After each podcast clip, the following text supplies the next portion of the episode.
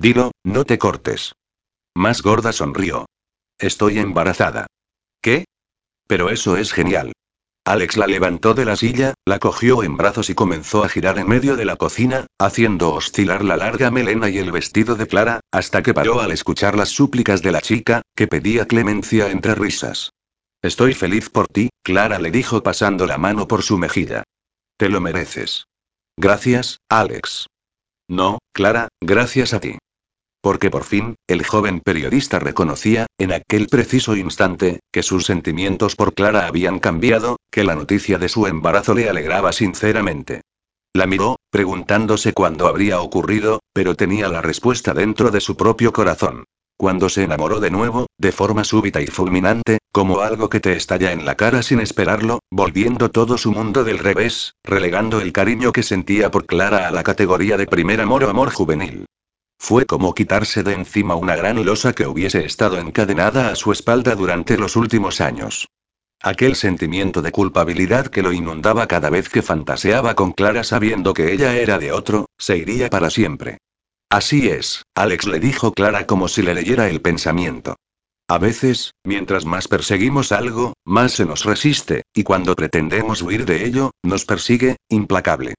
Pero recuerda, si es nuestro destino, no podemos hacer nada, solo dejarnos llevar y esperar que nos alcance. Y, después de revisar todo el material del día y asistir a la reunión correspondiente, Alex ya había mirado el reloj cientos de veces. Estaba impaciente, desde que esa misma mañana hablara con Clara y se sintiera por fin liberado. Esa misma libertad le dio alas para decidirse a plegar del trabajo en plena jornada, coger su coche y empezar a recorrer el camino que lo llevaría hacia la universidad donde estudiaba Marta. Deseaba verla en ese momento, sin perder más tiempo, como un loco enamorado. Iba a ir a buscarla a clase, como haría un novio, aunque aquello pareciese una auténtica locura. Pero, ¿qué es la vida, sino la más maravillosa de las locuras? Aparcó su vieja furgoneta y se encaminó hacia los jardines que bordeaban el campus. A aquella hora, varios grupos de alumnos salían del edificio principal, todos ellos jóvenes, sonrientes y esperanzados. Un destello rojo y brillante destacó en medio de aquel fluir de estudiantes. Alex se apartó tras un frondoso abeto del jardín y la observó con una sonrisa en los labios. Marta caminaba junto a un grupo de compañeros, que se iban desviando hacia sus respectivos destinos, hasta quedar acompañada de su inseparable amiga Lidia. Dejó que se acercaran, sin salir del refugio que le proporcionaba el árbol, esperando a ver la cara de sorpresa que le pondría cuando descubriera que había ido a buscarla a clase. La conversación que traían las chicas, le hizo detenerse de golpe. Por fin ha llegado el día, Marta. Ya puedes venir a mi casa y recoger el bolso y lo demás. Ganaste la apuesta y es todo tuyo. No te voy a decir que no. Una apuesta es una apuesta. Si no hubiese conseguido acostarme con nadie, tú no me habrías perdonado, Miss Jimmy Joe. Pero lo hiciste. Y madre mía, con qué espécimen de hombre. Fue una suerte que apareciera aquel día por tu casa, justo cuando habíamos hecho la apuesta. Debió ser tu destino, dijo Lidia teatralmente llevándose una mano al corazón. ¿Cómo lo sabes? Nada más verle, me imaginé que se acercaba y me besaba, y pensé. Este es para mí río divertida junto a su amiga. Pues sí, comenzó a decir Alex cuando apareció de repente de detrás del abeto, lo que hizo que las dos chicas se sobresaltaran, fue una suerte que apareciera aquel día en tu casa, ¿no crees? Alex. Nos has asustado. exclamó Marta. ¿Qué y qué has dicho? susurró. Que fue una jodida suerte que apareciera yo y no cualquier otro. Alex, y no es lo que tú piensas y... Ah, no. Pues yo creo que lo he entendido a la perfección. ¿Qué te acostaste conmigo por una puta apuesta? Alex intervino Lidia, perdona, guapo, pero no hables de lo que no sabes. Lidia la interrumpió Marta, déjalo, por favor. Yo hablaré con él. Vete a casa. ¿Seguro que estarás bien? ¿Temes que al final resulte ser un psicópata asesino? Ironizó Alex. Es lo que tiene acostarse con alguien a quien no conoces, que no sabes con lo que te puedes encontrar. Miró fijamente a Marta. Te llamaré, dijo Lidia mientras se marchaba, sin dejar de seguir al joven clavándole la mirada. Marta se giró hacia Alex. Había pensado muchas veces que un día le contaría lo de la apuesta, como una anécdota divertida. Pero ahora la miraba con una expresión que no le había visto nunca en su hermoso rostro, una expresión parecida al odio. Déjame que te lo explique, por favor, y yo creyendo que había pensado mal de ti río con amargura. Acerté de pleno cuando pensé que no eras más que una cría con demasiado dinero y la vida demasiado resuelta, a la que no le importa llevarse por delante a cualquiera a cambio de un bolso o unos zapatos. Se dio media vuelta y comenzó a caminar hacia el coche. Alex, espera. Corrió tras él. ¿No me vas a dejar ni siquiera explicarme? ¿Vas a decirme que no es cierto? ¿Que no te apostaste unos putos zapatos a que te acostabas con un tío? Y dime, ¿cualquiera te servía o ganabas más puntos con alguien de clase social baja? No paró de aguijonear al llegar al coche. Sí, lo de la apuesta es cierto, pero ¿y por qué, Marta? ¿Por qué yo? Estabas aburrida y querías experimentar con un pobre asalariado antes de encontrar tu príncipe azul, para poder luego reírte un rato con tus amigas. ¿Es eso lo que he sido para ti? ¿Un experimento? No, joder. Emitió un suspiro de exasperación. Supongo que ahora mismo no hay argumento posible que te sirva. No me dejas hablar, ni explicarme. Así que será mejor que me vaya y ya intentaré explicártelo en otro momento. Si es que quieres escucharme y se dio la vuelta para marcharse. Espera. Alex le habló sin volverse. ¿Cómo vuelves a casa? Lidia se habrá ido ya. Llamaré un taxi. Sube, ya te llevo yo. Ni hablar. Ahora mismo no me apetece tu compañía. Te aseguro que la tuya a mí tampoco, pero no voy a dejarte sola ahora que ya no queda nadie por aquí. En este momento, cualquier perturbado que encuentre por el camino me resultará más soportable que tú. Sube al puto coche, dijo cogiéndola de un brazo. La hizo sentarse y le cerró la puerta. Comenzaron aquel trayecto sin decirle una palabra. Marta, mirando por la ventanilla, con ganas de darle un buen puñetazo al chico terco y cabezota que conducía a su lado, pero a la vez se sentía abatida, porque si él no le daba la oportunidad de explicarse y se iba cada uno por su lado, tal vez luego le fuera muy difícil volver a verlo y convencerle de que ella no era la persona horrible que él imaginaba. Un nudo de pesar se le instaló en el abdomen al pensar que él no quisiese volver a verla, en no volver a estar con él. Hay decisiones que se deben tomar en el momento justo. ¿Qué coño haces? Gritó Alex cuando ella le agarró el volante y le obligó a hacer un cambio de sentido. ¿Estás loca? Gritó mientras dejaban atrás toda una sinfonía de pitidos de claxon y algún que otro insulto. Si te hubiese pedido que fuéramos a tu casa me habrías ignorado, dijo Marta muy tranquila, ajena al caos que había creado en medio de la ciudad. Joder, murmuró Alex, pero dirigiéndose a su casa. Mientras recorría el pasillo que llevaba al salón, Marta comenzó a sentir que la blusa le adhería a la piel, notando cómo bajaban por su espalda pequeñas gotas de sudor. Había llegado el temido momento que había estado evitando durante muchos años. El momento de contarlo todo. Alex no la miraba. Se le veía todavía furioso, dolido y, lo que más lamentaba ella, decepcionado. Y esa decepción era lo que la hacía sentirse en la obligación de explicarle un doloroso recuerdo. Para que lo entendiera todo. No sé cómo empezar, Alexi. No es necesario que empieces nada. No sé siquiera qué hacemos aquí. Le dio la espalda y apoyó un brazo sobre la repisa de la chimenea. Yo tenía 17 años, su corazón comenzó a latir más a prisa y sus manos, que retorcía nerviosa, sudaban copiosamente. Hablaba tan bajo que Alex tuvo que hacer un esfuerzo por escucharla. Empecé a salir con un chico, Hugo, que era unos años mayor que yo y, como siempre, me pareció de lo más interesante. Cuando llevábamos juntos un mes, más o menos, hizo una fiesta en su casa, la típica fiesta desmadre, como en las películas americanas. Al poco de que llegáramos mi amiga Lidia y yo, la gente ya había ingerido demasiado alcohol y muchas otras cosas peores. No me sentía cómoda, pero él se puso cariñoso conmigo y me llevó a la planta de arriba, donde estaban las habitaciones, y muchas parejas ocupaban ya la mayoría de las camas. Entramos en su habitación y empezó a quitarme la ropa, pero yo no quise continuar. Le dije que todavía no estaba preparada, y aunque ya iba muy borracho y colocado, seguía teniendo fuerza para sujetarme. Me tiró sobre la cama, y aunque le arañé y pataleé como una posesa, me desnudó y me inmovilizó con su cuerpo, después de abofetearme con todas sus fuerzas. Alguien entró en la habitación y pensé que sería mi salvación, pero la cosa empeoró, porque era su amigo, que, tan colocado como él, dijo que se quedaba a mirar.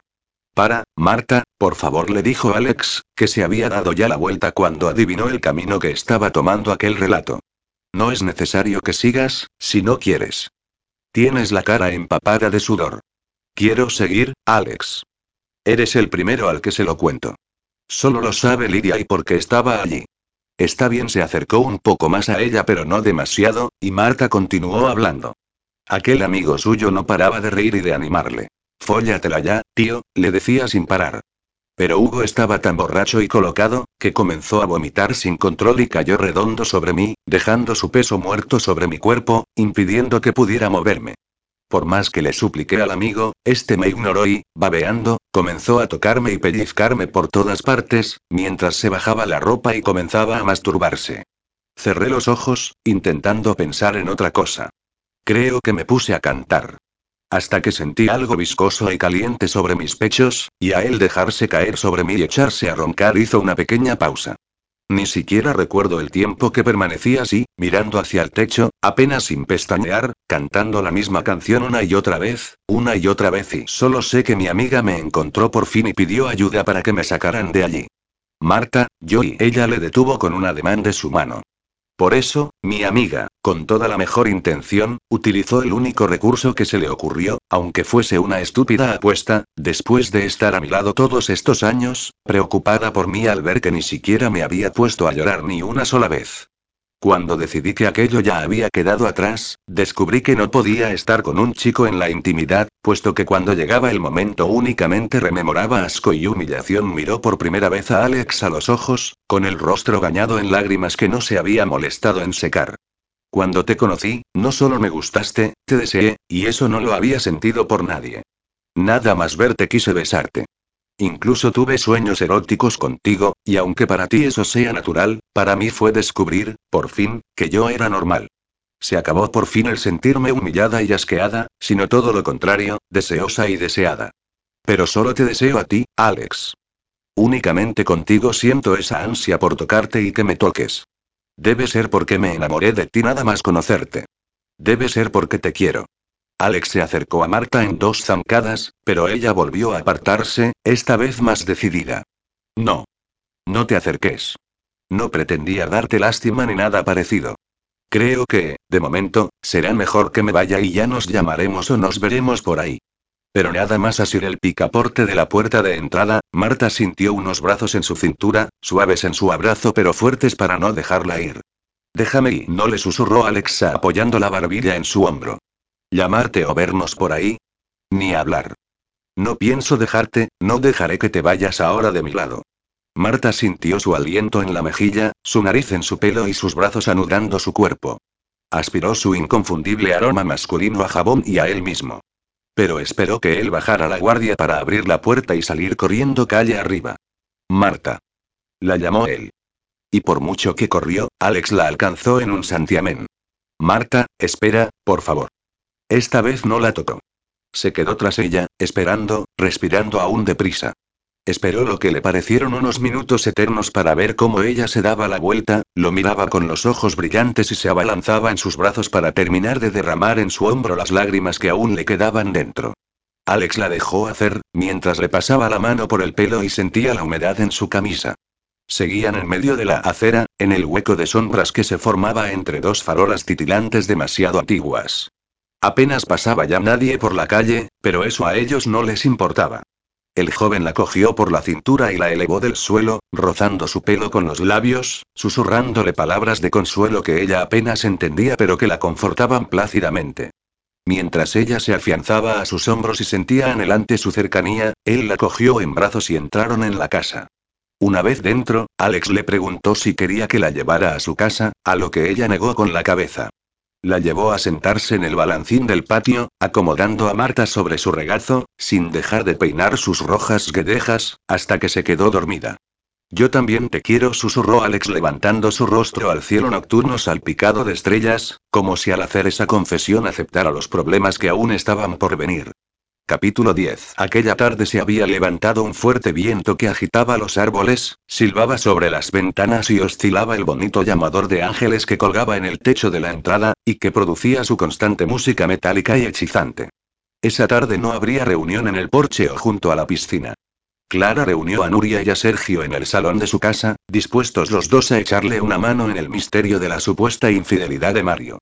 Los tres amigos se acomodaron alrededor de una pequeña mesa de rincón, donde ya se habían dispuesto varios platos con pequeños pastelillos y tazas de café, menos para Clara, que se había tenido que acostumbrar a beber leche únicamente con azúcar.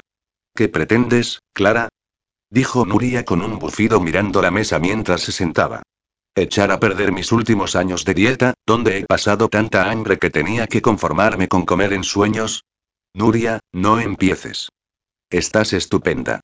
Claro, porque no como. Pero hoy me daré un pequeño homenaje y se echó un pastelillo de nata a la boca. Pero dejemos de hablar de mi peso y vayamos a la cuestión. Un momento dijo Clara, parece que Mario acaba de entrar. Mario entró en el salón, con su paso elegante y resuelto, vestido con un traje gris y su cabello negro revuelto por el viento. Saludó a la pareja, acercándose seguidamente a su mujer para darle un beso en los labios, donde se demoró unos segundos más de la cuenta. Antes de separarse de ella, le rozó la mejilla con la nariz y la barbilla con el pulgar, caricias que denotaban la complicidad y el amor que se profesaban. Sonrió al verla con los ojos cerrados como reacción a aquel leve y tierno contacto. Luego ella abrió y fijó en él sus profundos ojos oscuros. Después de los años transcurridos seguía sintiéndose invadida por aquel aleteo en su estómago cada vez que su marido la tocaba y la miraba con su penetrante mirada plateada. Era el privilegio de haber amado a ese hombre y saber que él sentía lo mismo por ella. Un amor que parecía crecer con cada espacio de tiempo que pasaba y con cada nuevo obstáculo que superaban. Por cierto, carraspeó Nuria. ¿Nadie me ve algo diferente? Y se echó sobre el hombro su melena castaña, extendiendo su mano con un anillo en su dedo anular. Por fin se lo has pedido. exclamó Clara tomando la mano de su amiga y mirando a Sergio. Felicidades a los dos. Enhorabuena Mario le dio la mano a Sergio y un beso en la mejilla a Nuria. Esta miró con disimulo a Clara con sus pequeños ojos verdes, fingiendo un desmayo teatral debido al beso de Mario. Clara sonrió moviendo la cabeza por la ocurrencia de su amiga. Todos parecieron concentrarse, de pronto, ante la visión de la nota que colocó Sergio sobre la mesa, la famosa tarjeta de un hotel. Vayamos ya a por el tema que nos trae, comenzó a decir Sergio. Luego continuó argumentando como buen abogado. Comenzaremos por remitirnos a las pruebas físicas de que disponemos. Tenemos una nota y un mensaje, ya que la camisa con supuestos restos de maquillaje y perfume ya fue lavada, aunque creemos a Clara y sabemos que alguien tuvo que tomarse la molestia de hacerla aparecer. Como prueba más subjetiva, tenemos una mujer que trabaja en empresas Climenti que podría ser sospechosa según Carraspeó, el sexto sentido que todos conocemos de Clara. Todo junto nos lleva a la hipótesis más plausible de una amante despechada, lo que me hace preguntarte, dijo mirando a Mario lo que tal vez sea una mala pero inevitable pregunta. ¿Recuerdas haber mantenido una aventura con esa mujer en el pasado? Y yo te contesto con lo que tal vez sea una peor respuesta. Que no lo se miró de reojo a su mujer.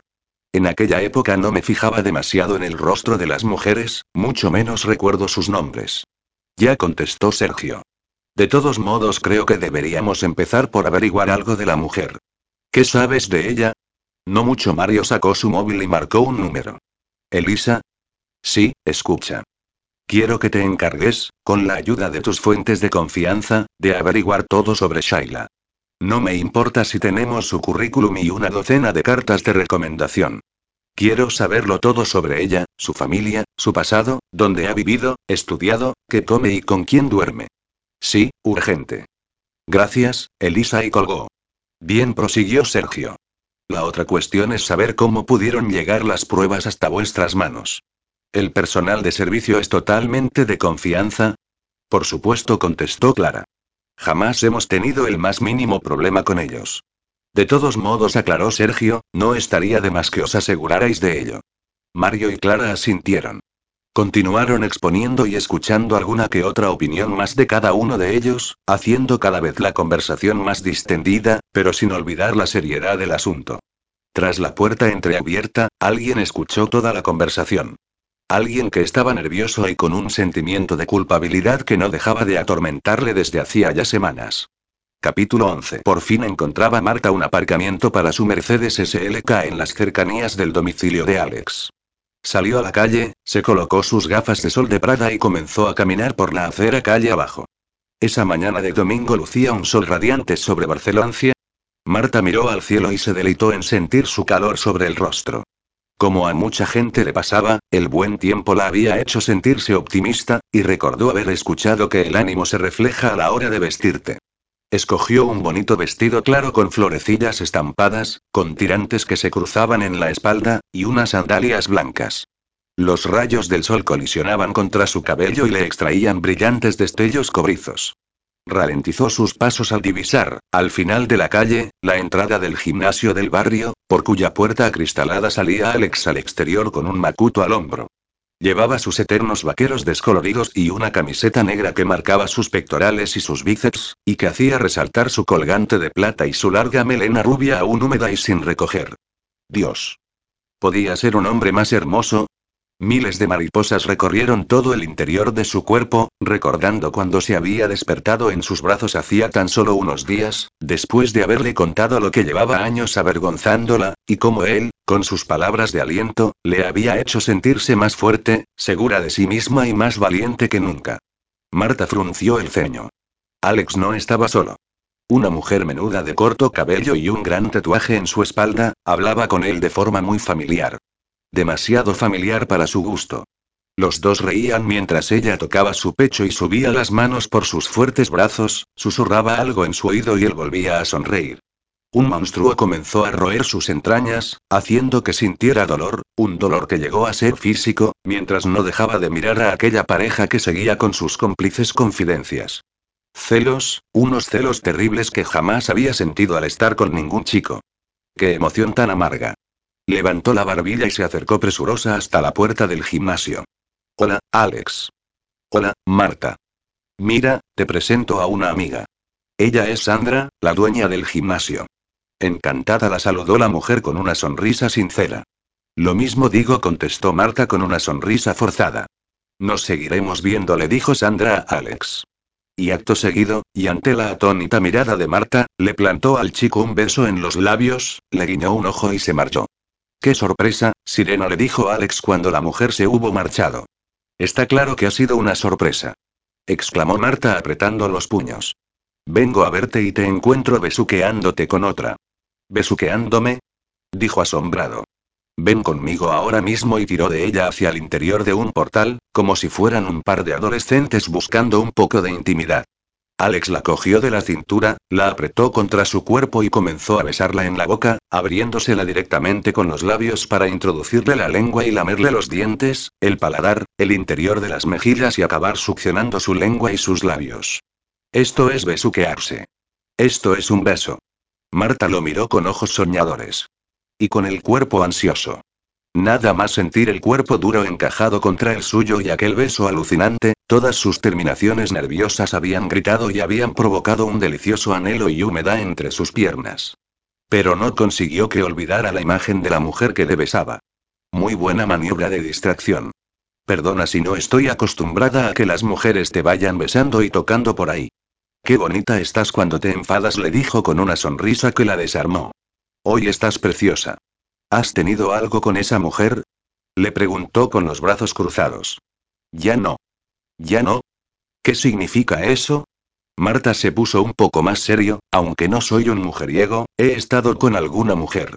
Sandra está casada, pero en una relación abierta, así que sabía que nunca habría ningún tipo de compromiso por nuestra parte. Tuvimos algo en el pasado, no voy a mentirte, pero ahora solo somos amigos. Le he dicho que ahora tengo novia. Pero, pero, ella no parece tu tipo. No sonrió marcando sus hoyuelos, no lo es. Hace poco tiempo que me decanto por las jovencitas universitarias, sobre todo las pelirrojas con carácter. ¿Has dicho novia?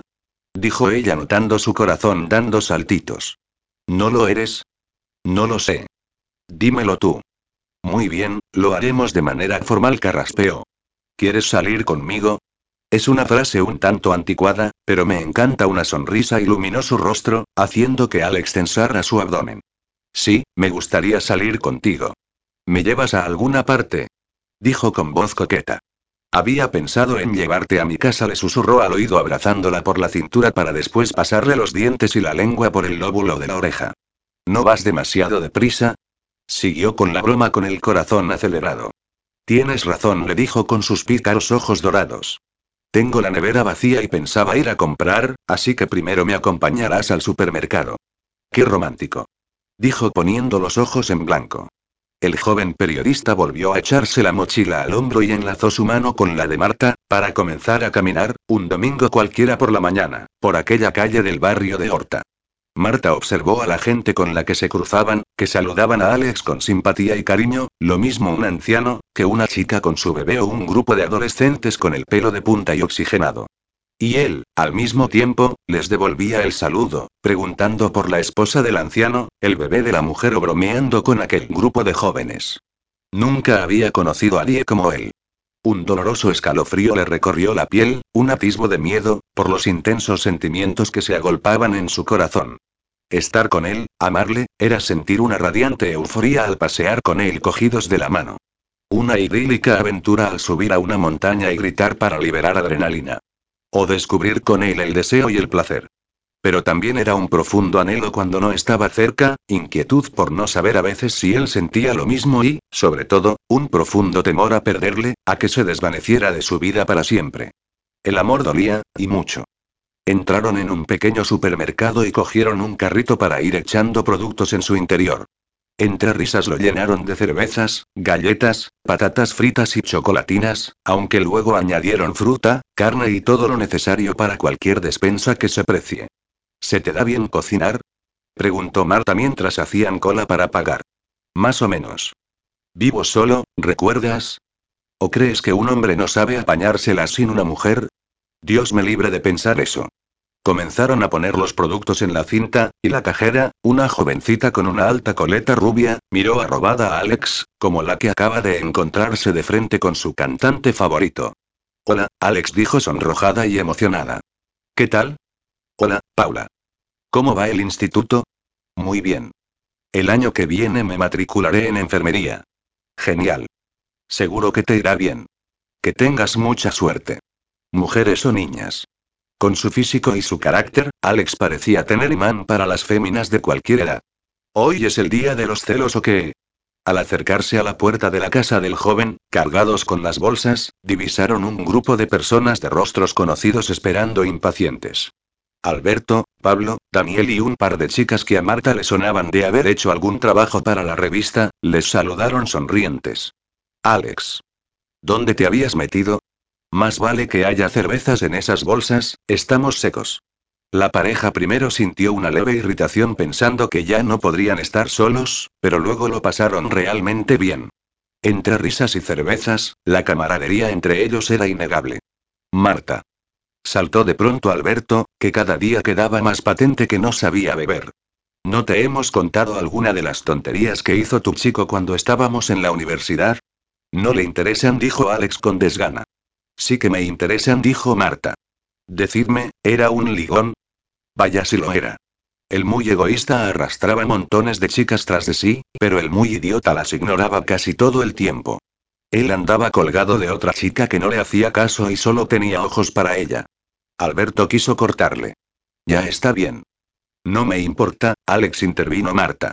Hoy he visto cómo te besaba una mujer y una chica ponerse colorada al hablarte. Imposible sentir más celos por un día. Sí, tío, insistió el reportero. Aquella rubia que estaba tan buena, que luego resulta que se casó con otro. Cuando comenzamos el lío de la revista parecías un muerto viviente por culpa de esa boda. ¿Cómo se llamaba ahí? Ah, sí. Basta. Alex les quitó a todos los botellines de cerveza que sujetaban en sus manos. Ya es hora de que os vayáis. Quiero estar a solas con mi chica. Vale, vale, se quejaron. Ya nos vamos. Pasarlo bien, dijeron guiñando un ojo a Marta y marchándose ya de la casa. ¿Por qué te has enfadado? Ya me hablaste de aquella mujer de la que estuviste enamorado y se casó con otro. No quiero hablar de ello, dijo Alex un tanto distraído. Sabía que más tarde o más temprano debería hablar con Marta. Pero ya encontraría el momento. Todavía no. Yo tenía pensado hacer en vez de hablar, le dijo ella con voz sensual mientras le pasaba las manos por el pecho y los brazos. Yo también volvió a sonreír el chico. En realidad quería preguntarte primero por aquello que te pasó, lo que me contaste la otra noche. ¿No has vuelto a tener ningún mal momento desde que estás conmigo? No, solo un leve temor la primera vez. Pero nunca más. No contigo. ¿Estás segura? Preguntó Alex arrastrándola a la habitación. Ven, me gustaría probar algo contigo. Una vez en el dormitorio, Alex le bajó los tirantes del vestido y lo dejó caer al suelo, lo mismo que su conjunto blanco de encaje de ropa interior, hasta dejarla desnuda. A través de las cortinas entraba a raudales el sol del mediodía, dejando patente la cremosidad de la piel de Marta, y convirtiendo su melena en un halo de fuego. Marta se sintió vulnerable pero extrañamente excitada, al mostrar cada detalle de su cuerpo desnudo a la ávida mirada de su amante. Notó la caricia del sol en su piel, sintiendo sus pechos pesados y anhelantes. Alex la tumbó sobre la cama y se separó de ella todavía vestido. A continuación sacó unos pañuelos de su mesita de noche y se encaramó a la cama para atar con ellos las muñecas de Marta a los postes del cabecero. ¿Qué haces, Alex? preguntó la joven perpleja y vacilante.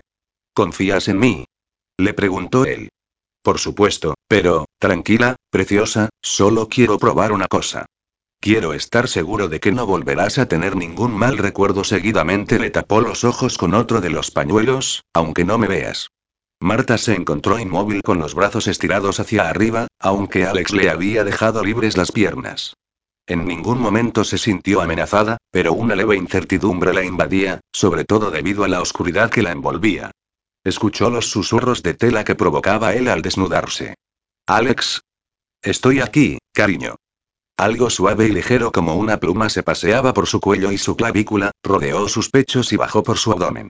Empezó a respirar más a prisa, sintiendo después esa suavidad bajar por sus piernas, subir por el interior de sus muslos y rozar ligeramente su pubis. Comenzó de nuevo el recorrido, esta vez deteniéndose en sus pezones, que se tornaron duros y ávidos, rodeó el ombligo y paró entre sus piernas, que ella abrió para que la caricia fuese más intensa. Con frustración, advirtió que aquello solo la rozaba, que tan solo la hacía arquearse cada vez más, levantando sus caderas del colchón, buscando el contacto. Por fin, algo húmedo y más firme la besaba en el cuello. Marta sonrió al adivinar que se trataba de la boca de Alex que, húmeda, siguió el camino que antes había acariciado. Sintió la humedad de la lengua en sus pezones, deteniéndose allí un buen rato, hasta que notó que le quemaban por aquella fricción. La palma de la mano del chico descansaba sobre su abdomen, haciendo pequeñas incursiones hacia abajo, pero sin llegar al lugar que más le dolía. Alex, desáctame. Exigió. Quiero tocarte. Al menos déjame verte. No respondió, a lo que la chica gruñó frustrada. Alex emitió una sonrisa ladina. Ya había sufrido bastante. Apoyó los muslos de Marta sobre sus hombros y comenzó a besarla entre las piernas, primero suavemente, después con fruición, obligándola a clavarle los tobillos en la espalda y a tirar con todas sus fuerzas de los pañuelos que la anclaban a la cama. Siguió embebiendo de ella hasta que la oyó gritar y convulsionarse en su boca. Después la tranquilizó con suaves besos en el vientre. ¿Estás bien? Le preguntó desatándole el pañuelo que le impedía la visión. Desáctame. De acuerdo, Alex la soltó de sus ataduras, temiendo que ella estuviese enfadada, o peor, asustada. En cuanto se vio libre, Marta dio un salto, estampó a Alex de espaldas en la cama y se sentó a sobre él. Pero, ¿tú de qué vas? gritó. ¿Con qué derecho me haces esto? Lo siento, cariño, dijo contrito. Yo solo pretendía y qué. ¿Qué pretendías? ¿Hacerme sufrir? Comenzó a sujetar a Alex a los postes de la cama con los mismos pañuelos que él había utilizado con ella, tirando bien fuerte hasta que los músculos de sus brazos se marcaron, tensos y duros. Alex se dejó hacer, contemplando sus movimientos rápidos y diestros, observando sus ojos azules lanzando chispas. La tenía desnuda sobre él, también desnudo, y su excitación se hacía cada vez más dolorosa. ¿Y ahora qué hacemos con esto? Dijo la chica mirándole con pícara sonrisa señalando su miembro hinchado. Joder, Marta. Me habías preocupado. A veces creo que disfrutas angustiándome, la miró a los ojos. Entonces, ¿todo está bien? Le preguntó con un deje de preocupación. Claro que sí, tonto, ¿qué te creías? Ya te lo dije el otro día, lo miró con el corazón en los ojos, tú has sido mi mejor medicina y mi mejor terapia. Disimuladamente le pasó la uña del dedo índice a todo lo largo de su erección. Arpía dijo él entre dientes. ¿Qué se supone que vas a hacer ahora conmigo? ¿No me taparás los ojos? No dijo tamborileando con sus dedos sobre el vientre del chico, creo que dejaré que me mires, pero cogió el pañuelo que debería haberle cegado, para rodearle con él los tobillos y dejarle las piernas inmóviles nada de moverte. Por cierto, ¿qué era aquello tan suave con lo que me has acariciado en primer lugar? Mi pelo. ¿Tu pelo? Parpadeó confusa. Pues sí. ¿Te ha gustado? Mucho contestó con voz sensual. Marta se inclinó sobre él y comenzó a besarle los párpados y el resto de su rostro, bajando por los músculos de su tórax y su abdomen, los muslos y las pantorrillas. Alex temblaba excitado, observando aquella preciosidad pelirroja besando su cuerpo, barriendo con su pelo la humedad que iba dejando su lengua. La muy bruja había acertado de lleno al pensar que él sufriría todavía más si la veía hacer todos aquellos sensuales movimientos. Le mordisqueó los pezones y los huesos de las caderas, evitando en todo momento el contacto con la parte del cuerpo que más llamaba su atención, y que parecía palpitar con solo mirarla. Por fin, ella la asió con sus dedos, y la acarició y observó como un niño que practica con un juguete nuevo. Cuando advirtió una gota brillante que brotaba del extremo, la atrapó con el dedo índice y se lo llevó a la boca, deleitándose en aquel sabor salado. ¿Quieres matarme? Jadeó Alex, intentando aspirar algo de oxígeno. No. Solamente hacer que me desees más que a ninguna otra. Eso ya sucede desde que te conozco, gimió. Marta se colocó sobre él y se introdujo su erección palpitante dentro de su cuerpo. Comenzó a moverse, marcando ella el ritmo, llevando las riendas, mientras Alex la seguía alzando las caderas, haciendo temblar la estructura de la cama, que crujía mientras tiraba de las ataduras. La visión de aquella hermosa mujer sobre su cuerpo, cabalgando como una intrépida valquiria, desencadenó un intenso clímax que lo elevó a cotas casi insoportables. Ella le acompañó poco después y se dejó caer sobre su pecho, exhausta pero feliz. El sol vespertino comenzaba a ocultarse tras los altos edificios de aquella parte de la ciudad, provocando que una leve brisa agitara las cortinas de la ventana abierta de una habitación. En su interior, una pareja dormitaba, mientras las sombras invadían la estancia. La mujer tiró del edredón para cubrirlos a los dos, sintiendo que el calor que le proporcionaba su compañero de cama ya no era suficiente.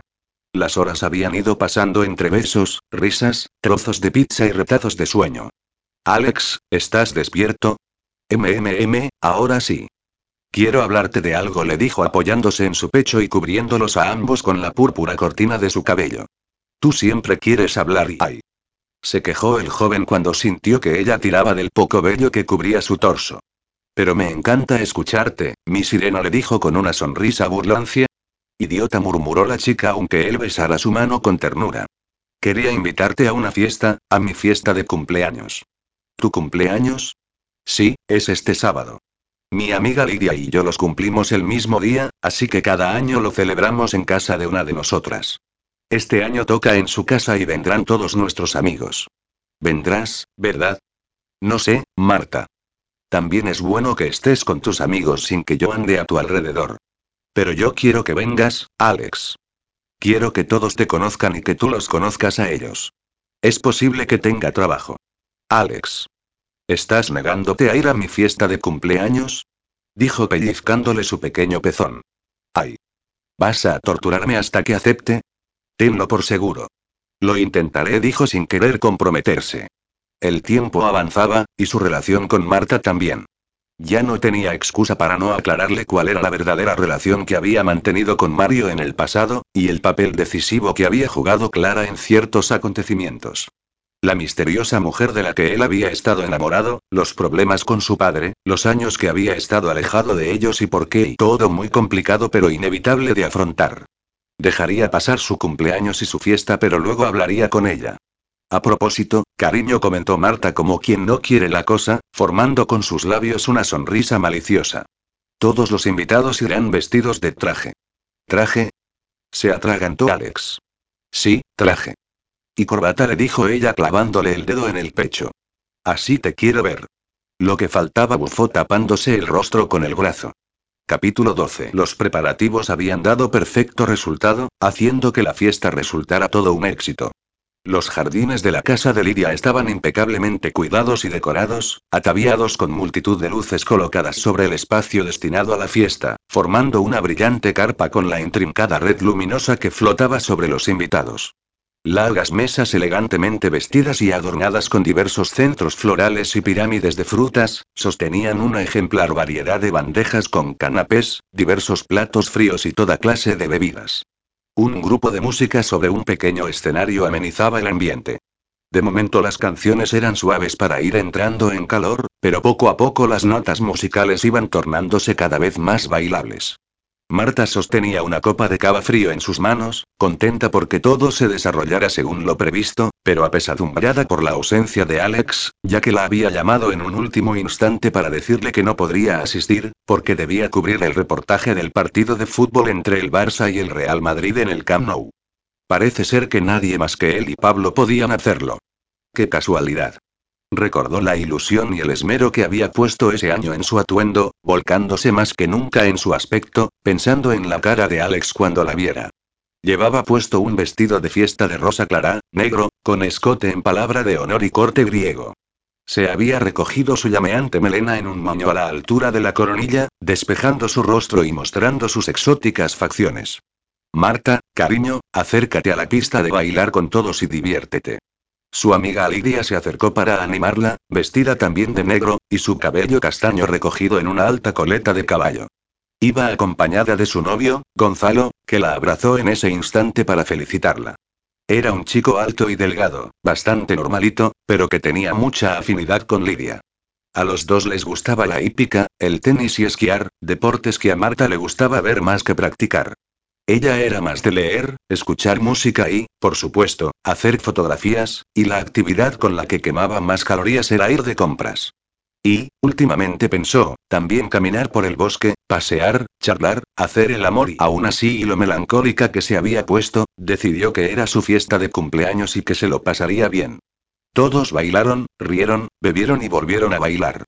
Notaba ya el sudor en su espalda y los pies doloridos cuando Marcos se situó frente a ella para bailar al ritmo de Enrique Iglesias. Yo quiero estar contigo, vivir contigo, bailar contigo, tener contigo una noche loca y besar tu boca y Marcos la cogió de las manos para seguir el vaivén y ella se dejó hacer, pero el grupo musical pareció querer dar un respiro a los invitados tocando a continuación una melodía suave y lenta. Cuando el chico cogió a Marta entre sus brazos, ésta intentó desasirse de él. Vamos, pelirroja, no sigas huyendo de mí. Marcos la pegó a su cuerpo y clavó su aliento a alcohol en su cuello. Marcos, deja que seamos amigos, pero nada más. Me han dicho que andas por ahí con otro. ¿Es eso cierto? ¿Tan pronto me has encontrado sustituto? Tú y yo salimos juntos un mes, nada más llevaba ya tiempo preguntándose cómo había sido capaz de salir con él y mucho menos aguantarle tanto tiempo. Pero lo pasamos realmente bien esos días, ¿verdad? Cada vez la aferraba más fuerte entre sus brazos. Si tú lo dices y bésame, Marta arrugó la nariz al respirar el ebrio aliento. Un momento, Marcos consiguió separarlo de ella. Si no te importa, voy a por algo de beber. Tengo la boca seca.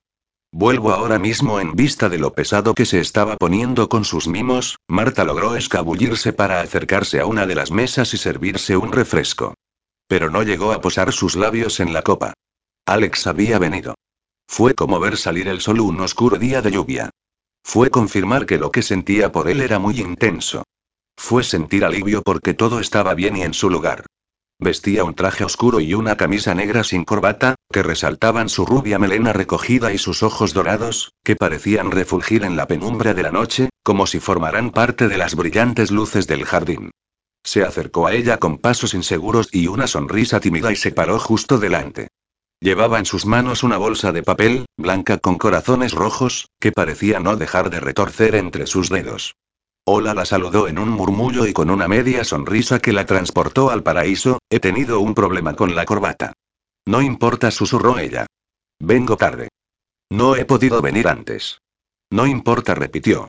Silencio. Solo miradas.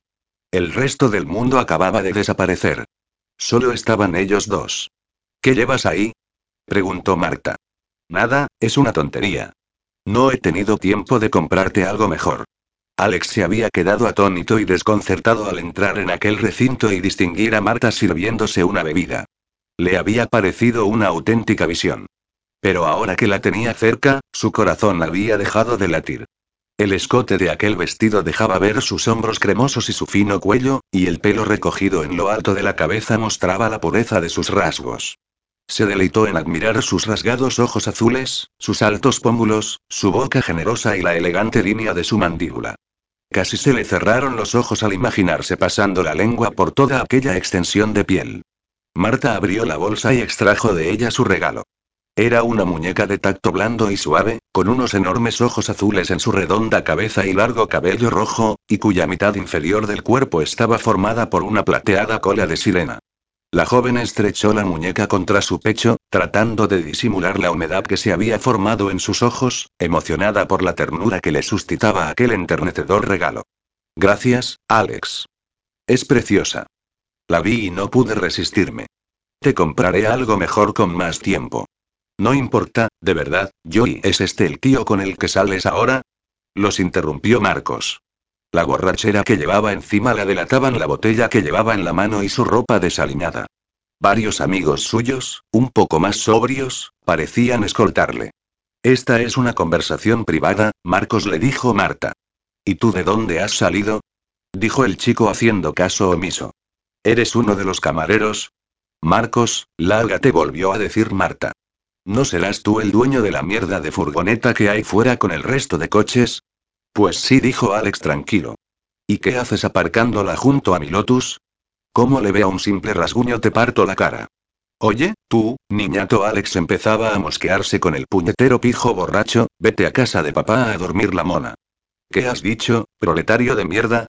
¿Te crees que eres igual que nosotros, vistiendo trajes de imitación y tirándote a nuestras tías? De repente a Alex todo se le volvió rojo. Como un acto reflejo, apretó el puño y se lo estampó en toda la cara a aquel niño rico, tirándolo de inmediato al suelo, no sin antes llevarse por delante una mesa llena de copas y botellas que cayeron al suelo en medio de un fuerte alboroto. Se frotó con satisfacción el puño dolorido cuando vio manar la sangre de la nariz de su adversario. Alex, no le sigas el juego. Está borracho. Hijo de puta, bramó el chico llevándose las manos a la herida de su nariz.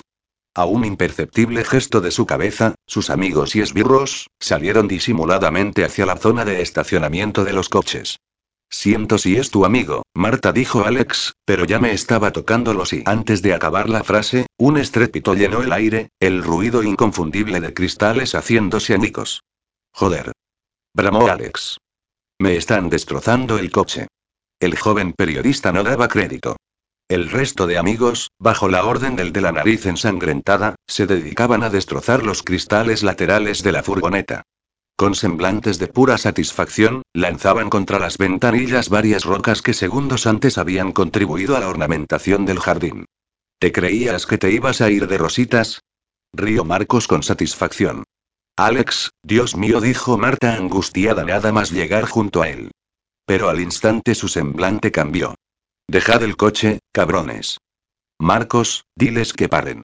Pero Alex ya no escuchaba nada. Ajeno a todo cuanto le rodeaba, se lanzó sin pensar contra aquellos chicos y empezó a repartir puñetazos a cualquier parte del cuerpo, recibiendo él al mismo tiempo golpes en el rostro y en las costillas, dado que los otros le triplicaban en número. No escuchó a Marta, no escuchó a los demás, y no escuchó a los guardias de seguridad de la zona que llegaban en aquel momento. Basta. ¿Qué ocurre aquí? gritó uno de los guardias para hacerse oír entre el alboroto. Después de frases y palabras cruzadas que apenas se entendían, los agentes tuvieron más o menos claro lo que había pasado y le instaron a Alex a poner una denuncia. No es necesario. Ya me voy, abrió la puerta de su maltrecho vehículo, sacudió los fragmentos de cristal del asiento y arrancó. Alex, espera. Gritó Marta acercándose a él. No te vayas. Déjame ir contigo. No, Marta. Creo que será mejor que desaparezca de aquí. Tal vez esto no sea más que una señal inequívoca de que vivimos en mundos distintos. Pero, ¿vas a hacerle caso a estos gilipollas? Decía con lágrimas en los ojos, posando una blanca servilleta de lino sobre la sangre que manaba de su ceja. Son tus amigos, Marta, tu mundo. Será mejor que me vaya y pídele disculpas de mi parte a tu amiga Lidia. No, susurró Marta observando atónita cómo la noche se tragaba el desvencijado vehículo. Creo que te he hecho un favor, escuchó Marta la voz irritante de Marcos. Ese tío no te conviene en absoluto. ¿Has visto las pintas que me lleva? No es más que un patán y un pobretón que nunca podrá darte lo mismo que yo. Cállate, estúpido. Gritó la joven, y a continuación le soltó un puñetazo que volvió a hacerle sangrar la nariz y a tambalearse hasta una mesa. Maldita zorra, murmuró el agredido. Y. Marta dejó pasar un tiempo prudencial antes de irse en busca de Alex. Le pidió disculpas a su amiga por lo que había pasado, a lo que la chica no le dio importancia, puesto que el altercado había supuesto un entretenimiento adicional para el resto de los invitados. Se sentía fatal. Nunca hubiese imaginado que pasaría algo así, menos todavía en su fiesta de cumpleaños. Ella había deseado que lo conociesen, que supieran la clase de persona que era, algo de lo que ella se sentía realmente orgullosa. Ahora le debía ella a Alex una buena disculpa. Se presentó en su domicilio cuando ya había amanecido. El día todavía estaba envuelto en la tenue luz que sigue a la oscuridad de la noche, comenzando a teñir los edificios de brillante color anaranjado con sus tenues y madrugadores rayos de sol. Alex se había cambiado de ropa y salía por la puerta de su casa, dispuesto a montarse en su coche desprovisto de ventanillas laterales, ya limpio de los trozos de cristal que salpicaban su interior poco antes. Sus ojos solo se detuvieron un instante en ella. Es tarde, Marta. ¿Qué haces aquí? dijo con las llaves del coche en las manos y asiendo ya la maneta de la puerta. ¿Dónde vas con el coche así? Más tarde lo llevaré al taller. Siento mucho lo que ha pasado, cariño. Marcos es un inmaduro con demasiado dinero. Déjalo ya, Marta, no necesito tus disculpas. Tú no tienes la culpa de nada. Lo siento de todas llenas. ¿Cómo está tu herida? No es nada. Ahora tengo que irme. ¿A dónde vas? A ninguna parte. Vete a casa. No. Voy contigo sin esperar su permiso. Marta se subió hasta las rodillas el vestido negro que todavía llevaba puesto, y se montó en el lugar del copiloto. Marta, dijo el chico con voz cansada frotándose los ojos. Pero se montó y arrancó el motor. ¿A dónde ibas? preguntó Marta mientras se desabrochaba los altos tacones y frotaba entre sí los dedos doloridos de sus pies. A dar una vuelta. Alex enfiló el paseo del Valle de Hebrón y giró hacia la carretera de la Arrabasada, para comenzar a subir por sus intrincadas curvas. Aquellas intempestivas horas de un domingo por la mañana, apenas se cruzaron con nadie en todo el trayecto. Este es el camino para ir a la montaña del Tibidabo, señaló Marta. No llegaremos tan arriba, aclaró Alex taciturno. Tras unos minutos, el joven estacionó su coche en uno de los primeros miradores del camino. Desde allí ya se divisaba el templo del Sagrado Corazón sobre la cima de la montaña. Alex cogió una pequeña mochila del asiento de atrás y bajó del coche para abrirle la puerta a su acompañante inesperada.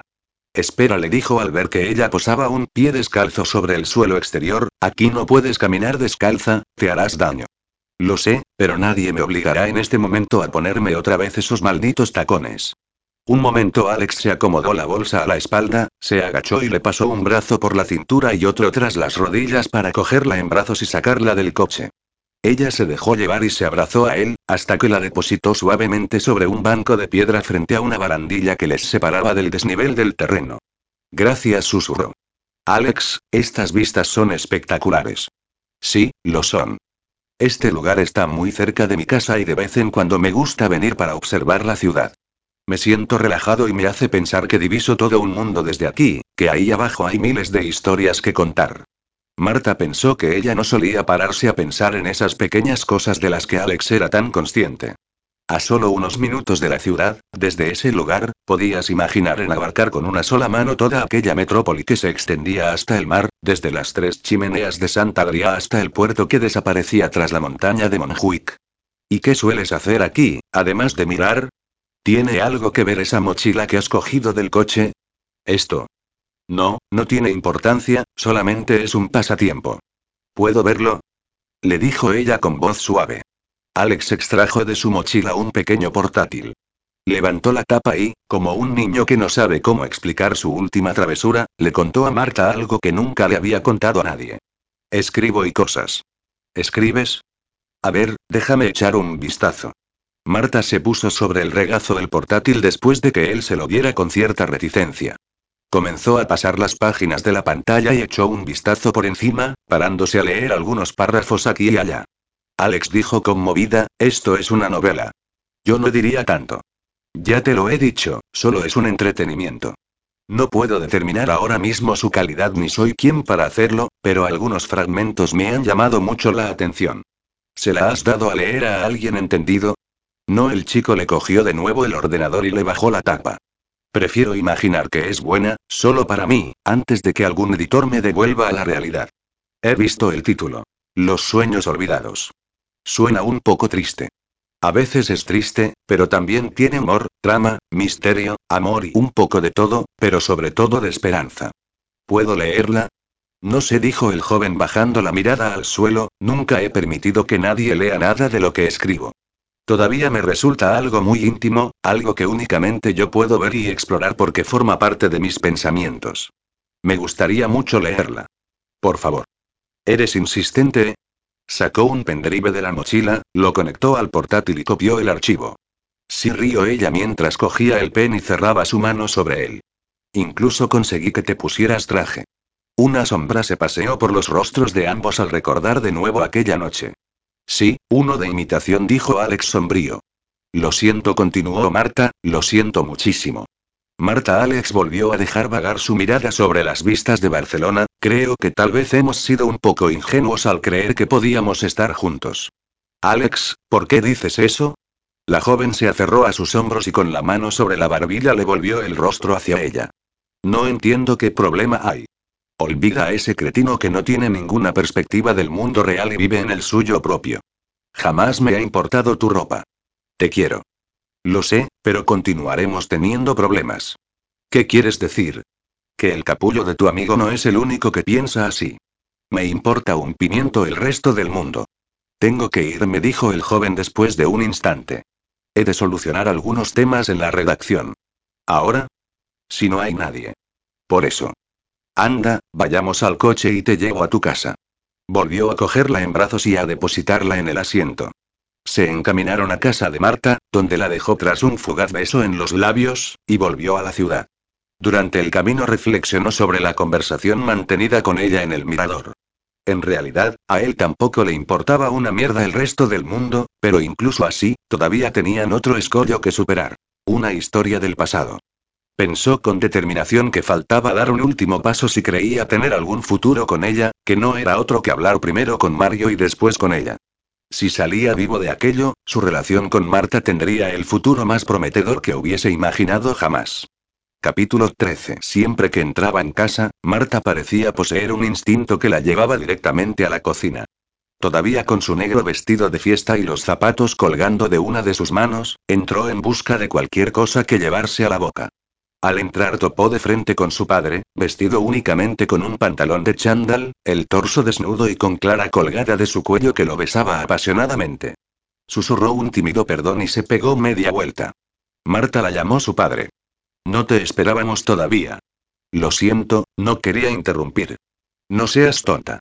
Ven aquí y cuéntanos sobre tu fiesta. ¿No te quedabas a dormir en casa de Lidia? Esta vez no Marta se sentó en una silla frente a la mesa y los demás la imitaron. ¿Hubo algún contratiempo? ¿Qué contratiempo? preguntó Mario. Es un poco y raro de explicar. ¿Por qué no empiezas por el principio?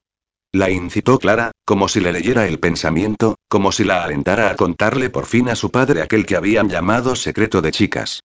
Verás, papá inhaló todo el aire que pudo. Estoy enamorada. Vaya, dijo su padre. Supongo que era algo que tenía que llegar algún día.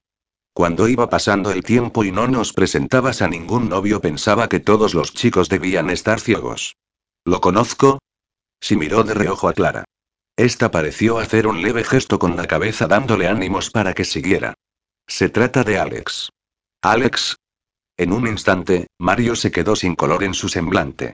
La sangre de su rostro decidió que tenía lugares mejores en los que estar en ese momento.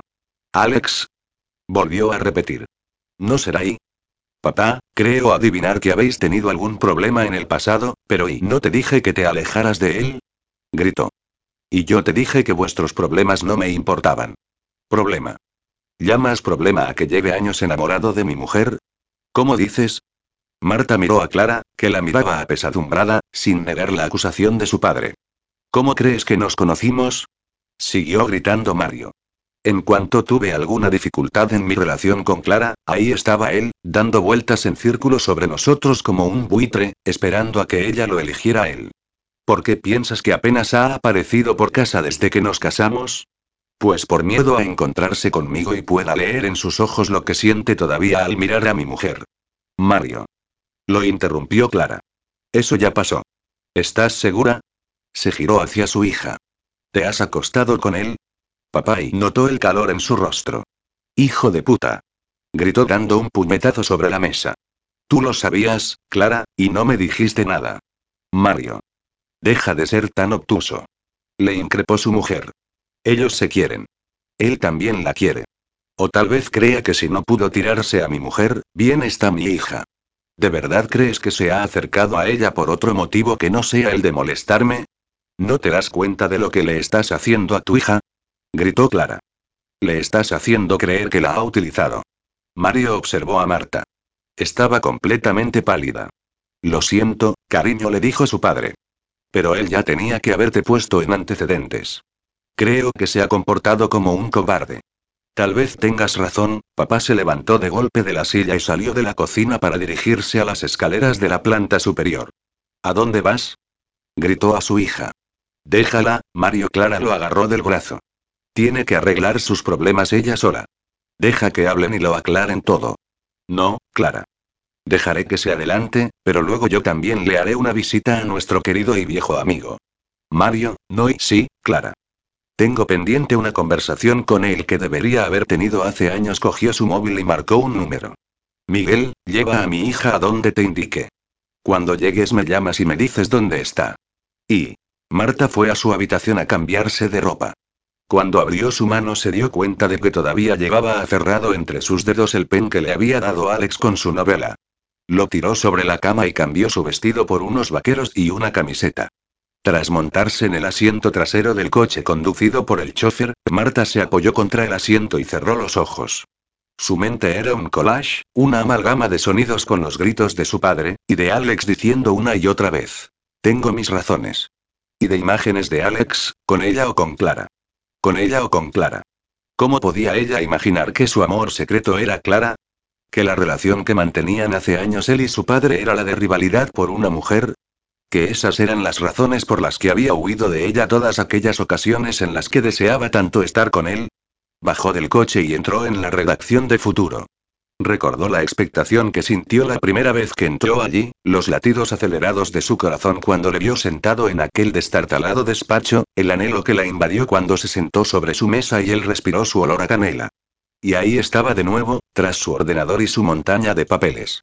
El sol volvía a arrancarle a su cabello radiantes destellos dorados.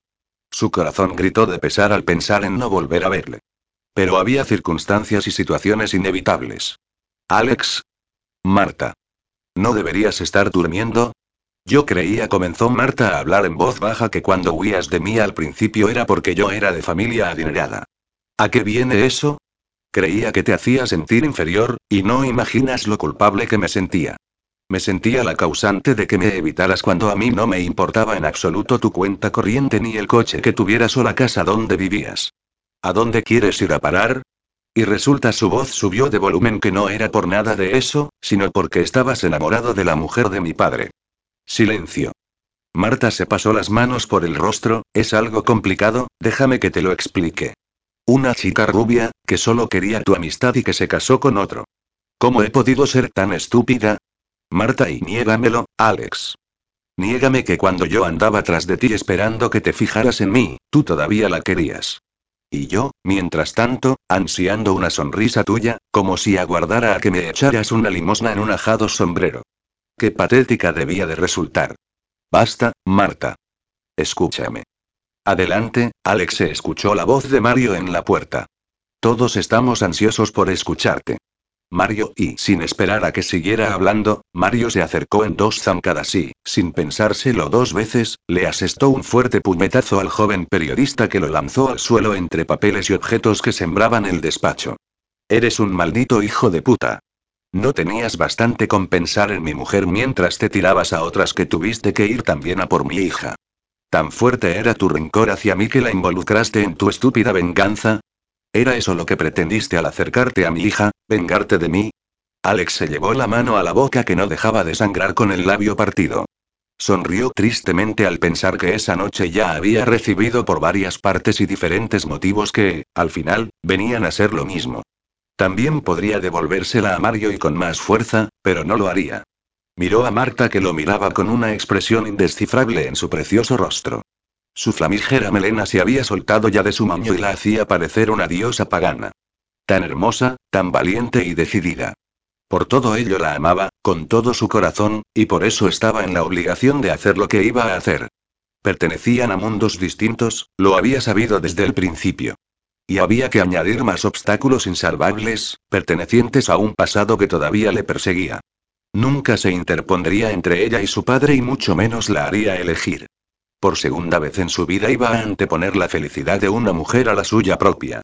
Por supuesto, Mario intentó que resultara creíble su sonrisa cruel, has acertado de lleno.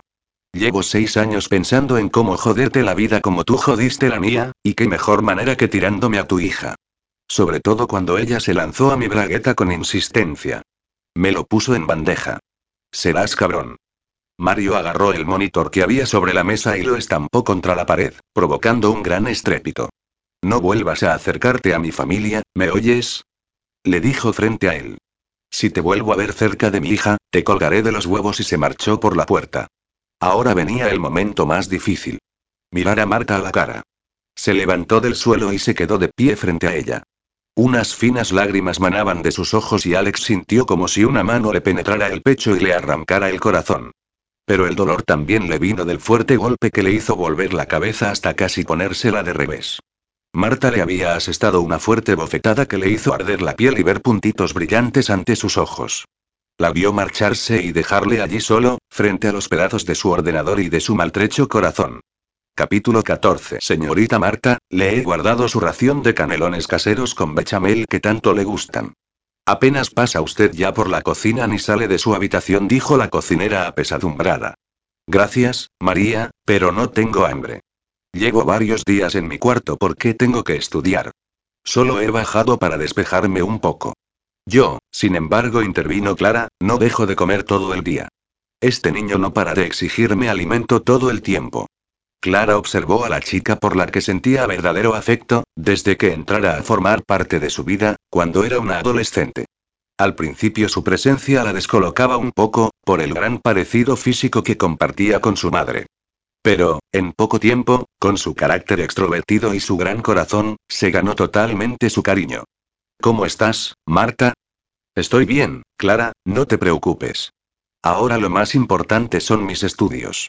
¿Y tu embarazo? Cambió radicalmente de tema. Genial. No tengo náuseas ni mareos. Solo hambre y sueño hizo una mueca. Me alegro, Clara y se marchó de nuevo al santuario de su habitación. Clara y María cruzaron la mirada. Habían pasado ya dos semanas desde aquel desafortunado malentendido y Marta seguía sin su brillo y su luz habituales. Porque Clara estaba absolutamente segura de que aquello era un malentendido.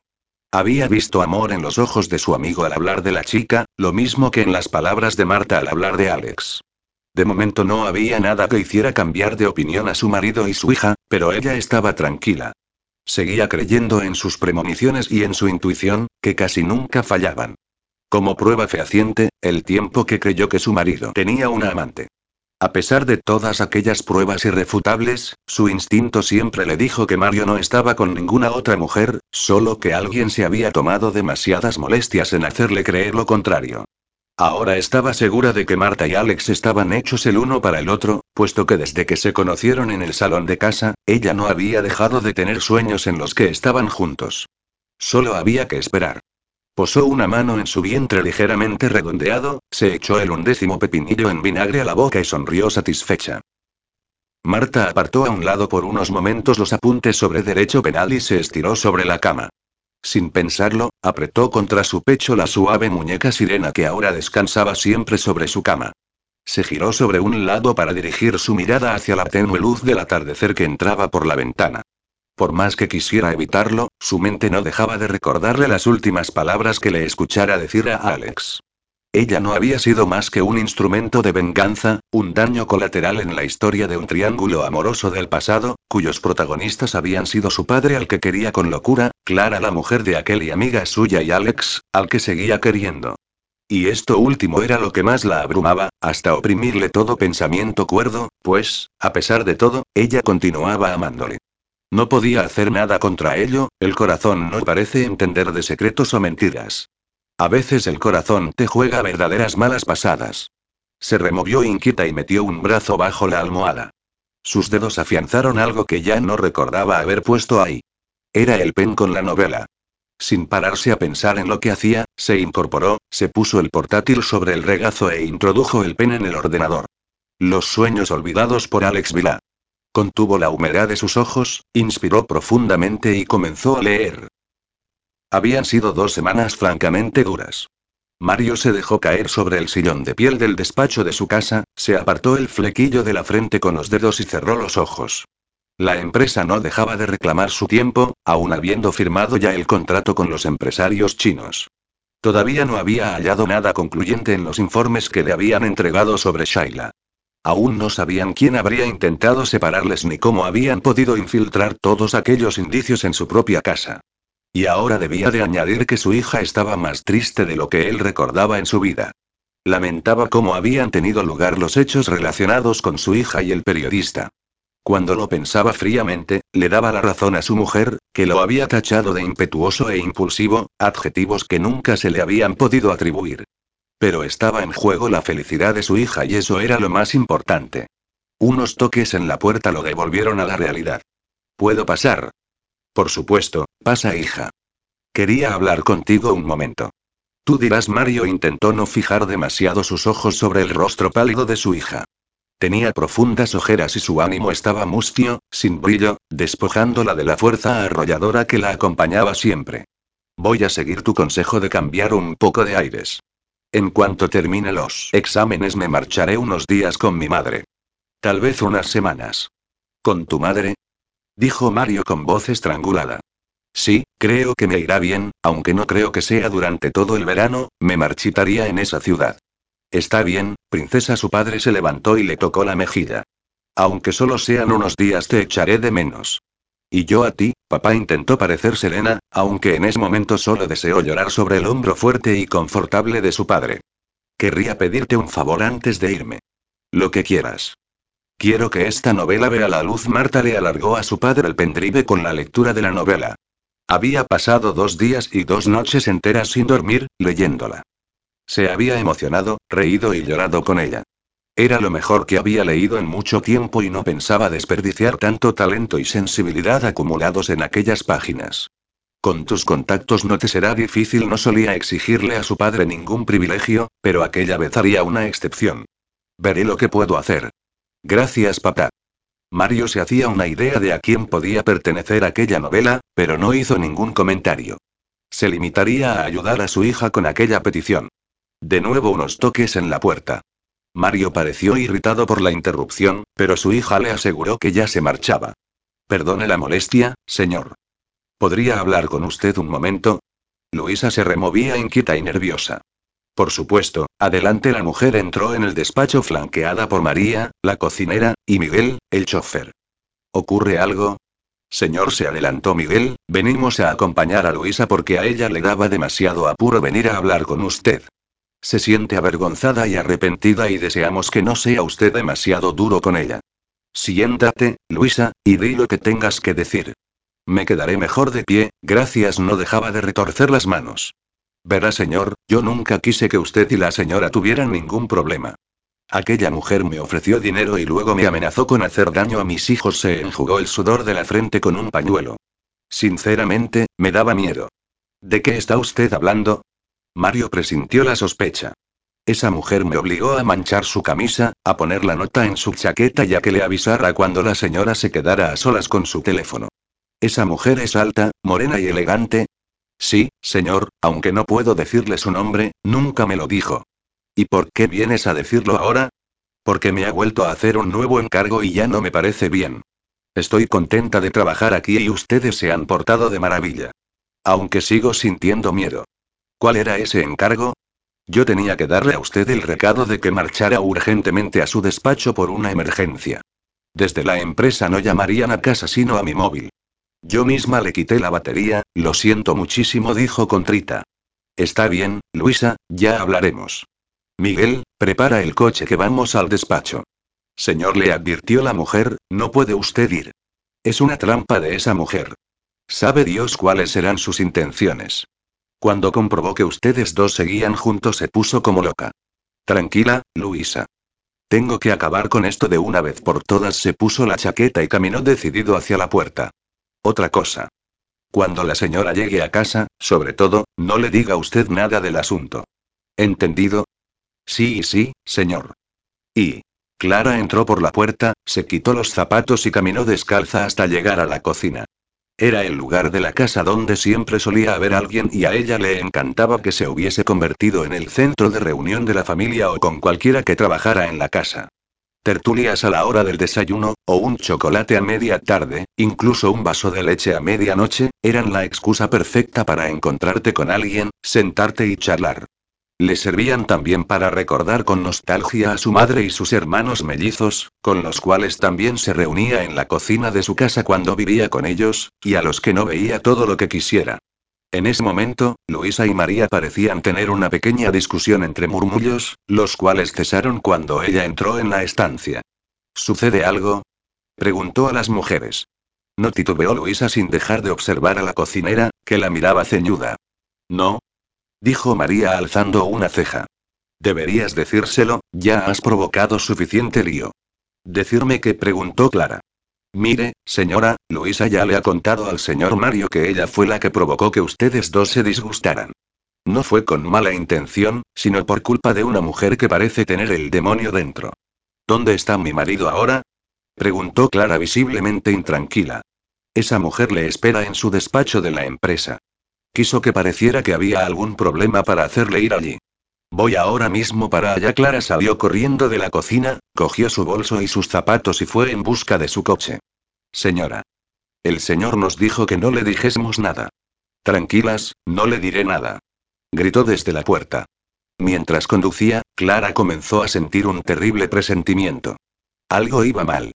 Al subir en el ascensor del alto edificio, conforme se iban iluminando los números de los pisos, su corazón latía más aprisa por el miedo que la inundaba. No había nadie en los despachos de la sede de empresas Clement, ni en los pasillos o en la recepción. Todo estaba silencioso y extrañamente tranquilo.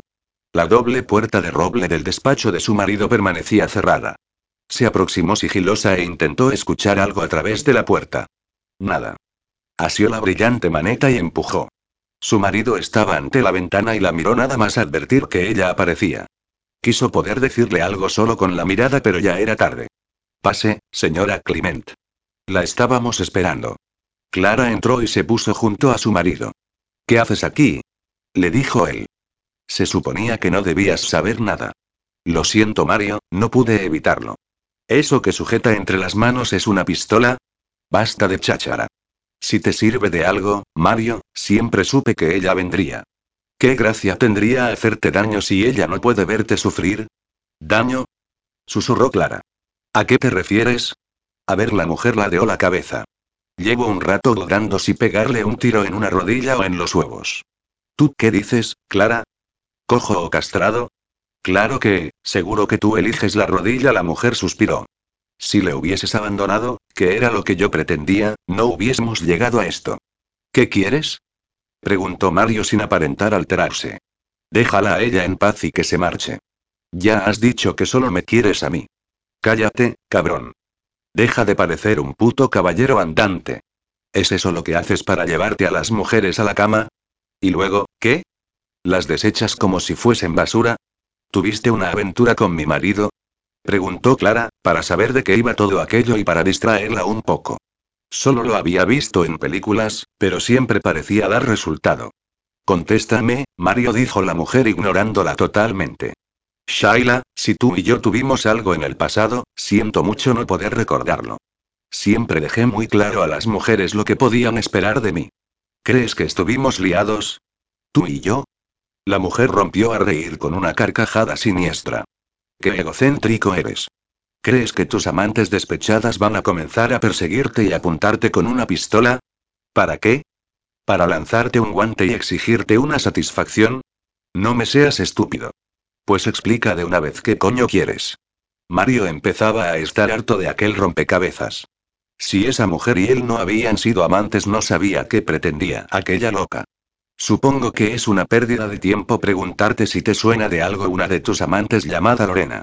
Modelo, alta, morena, ojos azules, muy guapa. No, lo siento, Mario miró a su mujer. A pesar de que ella estaba al día de sus andanzas antes de conocerse, todavía le resultaba violento hablar delante de ella de antiguas amantes. Sabía que eso seguía causándole malestar, aunque lo disimulara perfectamente. Lorena es mi hermana, continuó la mujer. Ella y está muy enferma. Lo siento, volvió a decir Mario. Recordaba parte del informe que reflejaba la vida de esa mujer en la que mencionaba a una hermana. Pero, ¿qué tiene eso que ver conmigo? Que está enferma por tu culpa, cabrón. ¿Por mi culpa? ¿Por dejarla? Ya vuelves a comportarte como un egocéntrico, chasqueó la lengua. No fue por dejarla, sino porque le destrozaste la vida. ¿Qué pasó? Clara seguía en sus trece de entretenerla, aunque se ganó una mirada reprobatoria de su marido, advirtiéndola de que no interviniera. Ella lo tenía todo, la mirada de la mujer pareció dulcificarse por primera vez. Era modelo, joven y guapa. Tenía una gran casa y un marido rico que la idolatraba. Pero tuviste que aparecer tú en su vida y lo echaste todo a perder. No sé qué les dabas a las mujeres para que se obsesionaran de esa manera contigo. ¿Se lió con mi marido? Preguntó de nuevo Clara dispuesta a llevar el peso de la conversación. Parece ser que el cerdo de tu marido tenía debilidad por las modelos, luego se dirigió a Mario. Te la tirabas de lunes a jueves, que era cuando su marido estaba de viaje. Y lo sé porque ella escribió un diario con cuidado de no dejar de apuntarles con el arma, sacó un cuaderno del bolso y lo echó sobre la mesa. Aquí se detallan vuestros escabrosos encuentros sexuales, lo más repugnante que he leído nunca. Léetelo, Clara, te dará una visión diferente de tu marido. Me importa una mierda lo que mi marido hiciera antes de conocerme. Clara empezaba a enfadarse de verdad. Toda esa historia la estaba aburriendo, pues no era la primera vez que escuchaba algo parecido de las aventuras de Mario. No le gustaba escucharlas, pero porque ya estaba harta de que les molestaran con un pasado muerto y enterrado. Estaba cansada de escuchar aquella historia y empezaba a querer matar al mensajero. ¿Tampoco te importa que le destrozara la vida? Dudo mucho que mi marido hiciese eso. Basta, Clara. Deja de hablar. Por si no te has dado cuenta, esa mujer ha dejado de apuntarme a mí y ahora nos apunta a los dos. Mario ahogó una exclamación al descubrir en el rostro de su mujer que era eso precisamente lo que quería, distraerla como fuera. Callaos los dos. Gritó la mujer. Todavía no he terminado. Mi hermana se enamoró de ti como una adolescente, creyendo que tendría un futuro contigo, y empezó a tener menos cuidado de que su marido no se enterase. Hasta que lo hizo. Shaila, no puedes hablar de amor, era solo sexo. Clara, coge el diario, ordenó. Ábrelo por donde está marcado. Y ahora lee en voz alta. Clara la obedeció y comenzó a leer. Amo a Mario como nunca he amado a ningún hombre. Le quiero tanto que ese amor me oprime el pecho, me ahoga y no me deja respirar y hoy no ha podido esperar a que subiéramos a la habitación del hotel y me ha follado en el ascensor, rodeados de espejos, tan excitante, tan rápido y duro que he gritado como nunca y solo necesito convencerle de que soy la mujer de su vida y que me necesita tanto como yo a él y... Hubo un lapsus de silencio en el despacho y el ambiente se tornó un tanto cargado. Clara cerró el diario. Mario no se atrevía a mirarla. Shaila seguía apuntándoles con el arma. Menuda joya de marido. Si te hubieses tomado en serio las pruebas que iba dejando y le hubieses dejado me estarías eternamente agradecida. La mujer inspiró y continuó hablando. Parece ser que mi hermana te confesó su amor y te reíste de ella en su cara. ¿Vas recordando? Creo que sí, dijo en un murmullo. ¿No tenías ni una pizca de sentimientos? Mi marido recibía confesiones de amor a diario, todavía le persiguen las mujeres. Mario la miró sorprendido por defenderle, no puede quedarse con todas las que se echen llorando en sus brazos. Mi hermana no acabó así por un amor no correspondido. Su marido se enteró de la infidelidad y la dejó en la calle, sin nada, incluso le cerró todas las puertas para continuar trabajando de modelo. Ella, entonces, te pidió ayuda, Mario, y se la negaste. Se vio sola, sin nada, y acabó cayendo en el alcohol y las drogas, hasta que yo me enteré por casualidad. Está tan mal que la han acabado encerrando en una institución. Sí, intenté ayudarla. Le ofrecí un trabajo en la empresa, pese a que nunca había hecho algo así por ninguna ex amante, pero no le pareció suficiente. Pretendía vivir conmigo y continuar con la vida de lujo que llevaba, algo que yo no estaba entonces dispuesto a hacer por ella ni por nadie. No sabía que eso la llevaría a acabar tan mal. Le destrozaste la vida y no. Se acabó. Clara se soltó de su marido y se acercó más a ella. Tu hermana era débil. Aquello no era amor, sino una obsesión enfermiza. Mario no es culpable. Se acercó más todavía. Ella debió caer en una depresión y necesitaba apoyo. Tú ya has hecho todo lo que has podido, pero no trates de culpar a mi marido, porque no hay culpables. Basta. Tú no la conocías. Era tan sensible, tan frágil y si solo hubiese habido alguien a su lado en aquellos duros momentos y la mujer comenzó a sacudir sus hombros por el llanto, mientras cerraba sus ojos, como si acabara de reconocer la cruda realidad. Eso fue todo lo que necesitó Mario para echarse sobre ella y darle un puñetazo en la mandíbula que la dejó sin sentido antes de cogerla en brazos y dejarla en el suelo. Apartó el arma de un puntapié y se agachó junto a ella. Rápido, Clara, pásame un rollo de cinta americana que hay en el cajón de abajo y llama a seguridad. Clara obedeció y en unos instantes apareció el vigilante. ¿Qué ha pasado aquí? dijo el hombre. Me habían asegurado que en esta planta no había nadie. Pues aquí la tiene, envuelta para regalo y con el arma con que nos ha amenazado. ¿Quería robar? preguntó el guardia. Sí, contestó Clara anticipándose a su marido y mirándole de soslayo, solo quería robar. Ya nos llamarán para declarar. Ahora mi marido y yo nos vamos para reponernos de este shock. Mario tiró de ella hacia el pasillo y buscó un lugar discreto donde discutir con ella. Encontró un cuarto con estanterías repletas de material de oficina. ¿En qué estabas pensando? gritaba Mario mientras la zarandeaba. ¿Cómo se te ocurre? Has arriesgado tu vida y la de nuestro hijo. No sabías si estrangularla a ella o a ti. Yo también estoy asustada. ¿No vas a abrazarme? Le preguntó Clara ignorando su reprimenda. Oh, Dios, Clara Mario la estrechó contra su cuerpo, sintiendo su tibieza, su olor y los latidos de su corazón contra su pecho, que demostraban que estaba viva. ¿Tienes idea del miedo que he pasado? Yo también, Mario, por mí y por ti. Si llega a hacerte algo esa mujer, ¿cómo iba a seguir viviendo sin ti? Decía Mario besando su pelo y abrazándola más fuerte. No podía esperar a ver si decidía herirte o matarte, tenía que hacer algo. Porque yo ya no puedo imaginarme la vida sin ti. Incluso después de todo lo que has vuelto a escuchar, dijo Mario apesadumbrado. Te quiero, Mario, por cómo eres. La clase de persona en la que te has convertido conlleva todo lo que has vivido. No cambiaría ni un ápice de ti. ¿Qué he hecho yo para merecerte? Mario la miró con aquellos ojos plateados que le atravesaban el alma y la besó profundamente, saboreando su boca con tanta ternura que a Clara le dolió el corazón. Vámonos a casa, dijo nada más dejar su boca, celebremos que estamos vivos.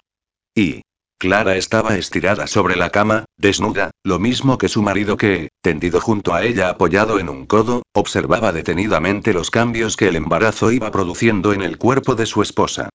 Trazaba lánguidamente con la yema de sus dedos dibujos imposibles sobre la suave piel de su vientre levemente abultado. Aquí has cambiado, le dijo. Y a continuación sembró de besos el contorno de su ombligo. No me digas, dijo ella poniendo los ojos en blanco. Aquí también comenzó a rozar con los nudillos la fina piel de sus pechos que transparentaba la tracería que formaban sus venas azules. No me lo recuerdes, dijo Clara. Mis dos nuevas amigas ya no caben en mi ropa. Si antes ya eran grandes y me encantan tus dos nuevas amigas, respondió Mario amasando los duros y generosos pechos. Y esto también ha cambiado, pellizcó suavemente los pezones. Están oscuros, Clara hizo una mueca. A mí me fascinan, se metió uno de ellos en la boca y a continuación el otro, dejándolos duros y anhelantes. Siguió pasando la lengua por el valle de su escote mientras sus manos abarcaban las costillas, bajaban por las caderas y acababan aferrando sus suaves glúteos. Clara empezó a gemir y a retorcerse, pero aunque él también estaba duro y muy excitado, paró un instante para mirar a su mujer a los ojos. Siento mucho las cosas que has tenido que escuchar esta tarde. Lo que esa mujer ha explicado, lo que has tenido que leer y lo siento. Mario Clara le puso las manos a ambos lados del rostro y lo acercó a ella, ya te lo he dicho miles de veces, te quiero por lo que eres, sin importar lo que has sido.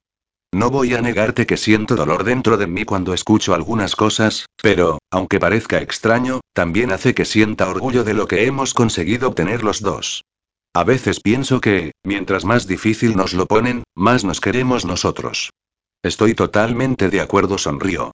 De todos modos, no he dejado de pensar en esa mujer, Lorena, que se vio sola y perdida, acostumbrada como estaba a una vida de lujo. No puedo dejar de sentir una especie de empatía por ella, al saber que te quería y acabara enferma por ese amor. Tú misma has dicho que no era amor, sino obsesión, aunque yo también me siento consternado. Después de escuchar la historia me he sentido como un cabrón sin escrúpulos. No, ni se te ocurra pensar algo así, porque no lo eres. Aunque Clara volvió a intentar relajar un poco la conversación, vayas dejando por el camino una estela de corazones rotos y puso los ojos en blanco. Nunca será el tuyo, Mario la miró con dulzura, porque hoy has demostrado que me quieres como no me merezco. Pronto seré yo quien te ponga a prueba. Me vas a querer igual cuando me ponga muy gorda, muy gorda, se me hinchen las piernas, sude o me salgan manchas en la piel. No, igual no. Cada vez te querré más subió por su cuerpo y se puso a un centímetro de su boca. No recuerdo a ninguna otra mujer porque nada más conocerte mi memoria las borró a todas. Te quiero como nunca creí posible querer a nadie. Y pienso demostrártelo ahora mismo. ¿Por dónde íbamos? Mario continuó besando todo el cuerpo de Clara, sin olvidarse de un solo centímetro, ávido por sentir el calor de su piel, por escuchar los latidos de su corazón y aliviar la tensión vivida aquella tarde. Necesitaba sentirla completamente. Sin poder esperar más, se fundieron en uno solo hasta dejarse arrastrar por el placer que los consumía únicamente estando uno en los brazos del otro. Capítulo 15. Con los dedos tamborileando sobre el volante, Marta esperaba sentada en el interior de su Mercedes frente a la casa de Alex. Llevaba consigo la carta que había recibido de una importante editorial y no estaba segura si entregársela en mano o limitarse a echarla en el buzón. Volvió a sacarla del sobre para releerla. La habían enviado a su correo electrónico, el que había dado su padre a un amigo editor. El mensaje solicitaba cómo ponerse en contacto con el escritor para hacerle saber que estaban muy interesados en la novela. Marta había saltado de alegría al recibirla, como si hubiese estado dirigida a ella misma. No podía evitarlo. Se alegraba por él, a pesar de todo. Ella era la que había confiado en su talento al leer aquella maravillosa historia. Y ahí estaba, pensando todavía si llamar a su puerta, volver a ver su hermoso rostro y decirle, Hola, Alex. Envié tu novela sin decirte nada y te la van a publicar. Que tengas suerte y adiós. Que sí, que no, hasta que una persona que le resultaba familiar cruzó la calle y paró ante la puerta del periodista. Picó con el llamador y al poco tiempo Alex abrió la puerta y la mujer entró sonriente. A Mata se le aceleró el corazón ante la expectativa de volverle a ver aunque fuese de lejos, pero únicamente acertó a ver su brazo y un mechón de su rubio cabello. Pero, ¿en qué estaba pensando? Esa mujer del gimnasio, su antigua amante, acababa de entrar en su casa y dudaba que fuese para hacer zumba. No llores, no llores porque estaba triste. ¿No le había dado una bofetada al escucharle decir aquellas cosas horribles? ¿Por qué, entonces, se sentía tan desdichada al imaginarle ya con otra? Tal vez porque aún le quería. Tal vez porque no podía olvidarle. Tal vez porque se había adueñado de sus sueños y sus recuerdos, donde seguía mirándola con sus hermosos ojos dorados, sonriéndole con su sonrisa con hoyuelos, rescatándola de una manifestación, llevándola a gritar a una montaña, regalándole una muñeca mientras la miraba tímidamente, tan adorable y pero ahora, tal vez le estuviera ofreciendo ya algunas de esas mismas cosas a otra y ella solo era para él un vago recuerdo. Lo mejor que podía hacer era marcharse, lejos. Salió del coche con aquella carta en la mano, se acercó a la casa y la deslizó en la ranura del buzón de la puerta. Volvió a su coche, arrancó y se marchó sin mirar atrás. Capítulo 16. Amanecía sobre la ciudad de Washington. Desde las privilegiadas vistas del gran ventanal del salón del apartamento de su madre, Marta podía ver la cúpula del Capitolio iluminarse con los primeros rayos de sol, como si alguien hubiese encendido un enorme fuego en su interior. Pero no veía la línea del horizonte entre el cielo y el mar Mediterráneo, ni el bosquecillo de pinos, ni el sendero de fina arena hasta la playa, como cuando miraba desde la ventana de su habitación. Ya llevaba dos semanas allí, dos semanas de un caluroso y húmedo verano con alguna que otra tormenta y, aunque la estancia con su madre estaba siendo agradable, echaba muchísimo de menos su vida en Barcelona. Se mantenía en contacto con su familia y amigos, pero estaba deseando volver. Su vida había tenido un objetivo y un fin, poner tierra de por medio, aunque al final había sido un océano entero. Miró hacia la pantalla del portátil que descansaba sobre su regazo. Tenía un correo de Alex y no se atrevía a leerlo, aunque ya le especificaba de qué se trataba. Para. martaclimenta.mail.com de. alexvila.mail.com asunto. Publicación novela. Buenos días, escuchó la voz de su madre. ¿Qué haces tan temprano levantada y en el salón? Nada. No podía dormir. Marta salió del correo y la pantalla se iluminó de fondo con la imagen de Alex, sentado sobre aquel balancín donde, con su torso desnudo y su dorada melena sobre los hombros, escuchaba música con los ojos cerrados. Es muy guapo, dijo su madre mirando la pantalla. ¿Es por el que estás aquí? ¿Te sentaría mal que te dijese que sí? No, claro que no. Nunca habías aguantado aquí tanto tiempo y me he imaginado que era por algún motivo. Sabía que algún día ocurriría algo así. Te pareces a mí físicamente, pero en el resto eres igual a tu padre, apasionada y entusiasta con lo que deseas. A veces a Marta la desconcertaba ese gran parecido físico que compartía con su madre. Era como mirarse en el espejo de cómo serás dentro de 20 años y verse a sí misma reflejada en él. Aunque tenía razón en lo del carácter. Su madre vivía por y para su trabajo, sintiéndose feliz únicamente al reconocerse su éxito profesional, sin querer malgastar energía en cuestiones tan banales como el amor o la familia. Mi padre también ha estado muchos años en los que únicamente demostraba afecto de puertas para adentro. De cara a la galería era alguien frío y distante. Supongo que por mi culpa. Hasta que conoció a la chica con la que se casó. Sí, así fue. Por cierto, mamá, jamás había mantenido una conversación contigo sobre mi padre. Nunca me lo habías mencionado, ni para bien ni para mal. ¿Qué te parece si conversamos desayunando en una bonita cafetería que hay en esta misma calle? Momentos después, madre e hija, tan iguales y tan distintas, se sentaban en un bonito establecimiento de grandes cristaleras, desde donde se podía divisar ya el ajetreo de la mañana en aquella agradable zona repleta de cafés y tiendas de moda de grandes marcas. Sirvieron ante ellas dos cafés y dos grandes trozos de tarta de manzana que atacaron sin compasión. ¿Por qué estás aquí y no con ese chico tan sexy de la fotografía, al que dan ganas de hacerle compañía en ese balancín? Ya lo he hecho, créeme, sonrieron las dos, pero es una historia complicada. ¿Le quieres? Mucho dijo sin pensar. Ni todo el océano Atlántico de por medio iba a ser capaz de hacerle negar una verdad tan evidente. Entonces ve por él.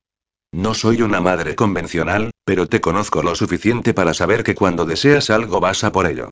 Lo sé, pero no sé si él siente algo por mí o simplemente ha estado pasando un rato entretenido conmigo, o he sido parte de una absurda venganza. Pues averígualo. Deja de lamerte las heridas y haz algo de una vez. Siguieron unos minutos de silencio. No he dejado de interesarme por la vida de tu padre durante todos estos años, confesó Rebeca de repente. Sabía que llegaría alto y yo no tuve paciencia. Se lo merece. ¿Te arrepientes de haberle dejado? preguntó su hija. No. Por supuesto que no. Fue la mejor decisión que he tomado en toda mi vida, todos salimos ganando con ella. Creo que la vida se compone de una serie de decisiones que tomamos en un momento u otro, y el resultado depende del camino que escojamos. Más tarde, ya en la soledad de su habitación, Marta decidió abrir el correo enviado por Alex. Hola, ¿cómo estás? Iba a llamarte, pero no sabía si me colgarías y me mandarías allá al infinito y más allá, así que mejor te lo escribo, todo sea que nunca lo leas y estas palabras acaben en la papelera virtual de tu ordenador. Supongo que sabías que un día te diría algo sobre una carta que apareció en mi buzón, así, de repente. Y también te imaginarás que mi primera reacción fue tirarla a la basura. Pero al final no lo hice. Me puse en contacto con la editorial y van a publicar mi novela. Ahora mismo tengo un ejemplar en mis manos, con la portada en color azul oscuro pero con un toque de color y, bueno, ya la verás tú misma, espero. Todo gracias a ti, solo quería que lo supieras. Espero que todo te vaya bien. Alex, impersonal, neutro, como una carta del banco. Así le habían sonado a ella esas palabras. Era hora de volver a casa y seguir con su vida. Capítulo 17. El verano transcurrió entre días de sol, playa y amigos, helados y refrescos en las terrazas, mañanas de piscina y noches de fiesta. No había sido un verano especialmente caluroso, pero lo suficiente para que Marta se embadurnara cada día de crema solar para no quemarse su blanca piel. Y para que Clara se pasara los días con el aire acondicionado a toda mecha, monopolizando un ventilador o abanicándose con cualquier artilugio que realizara esa función. La próxima vez ya haría mejor el cálculo para quedarse embarazada en invierno. Aunque dudaba mucho de que hubiera próxima vez. Se podría decir que acogieron con alivio al mes de septiembre, más fresco, más tranquilo, más rutinario. Había llegado el momento de que Marta hiciera sus prácticas más continuadas trabajando en empresas Clement. Tal vez era la hija del dueño, pero ella iba a demostrar que se le daban también las relaciones entre las personas tanto como los números.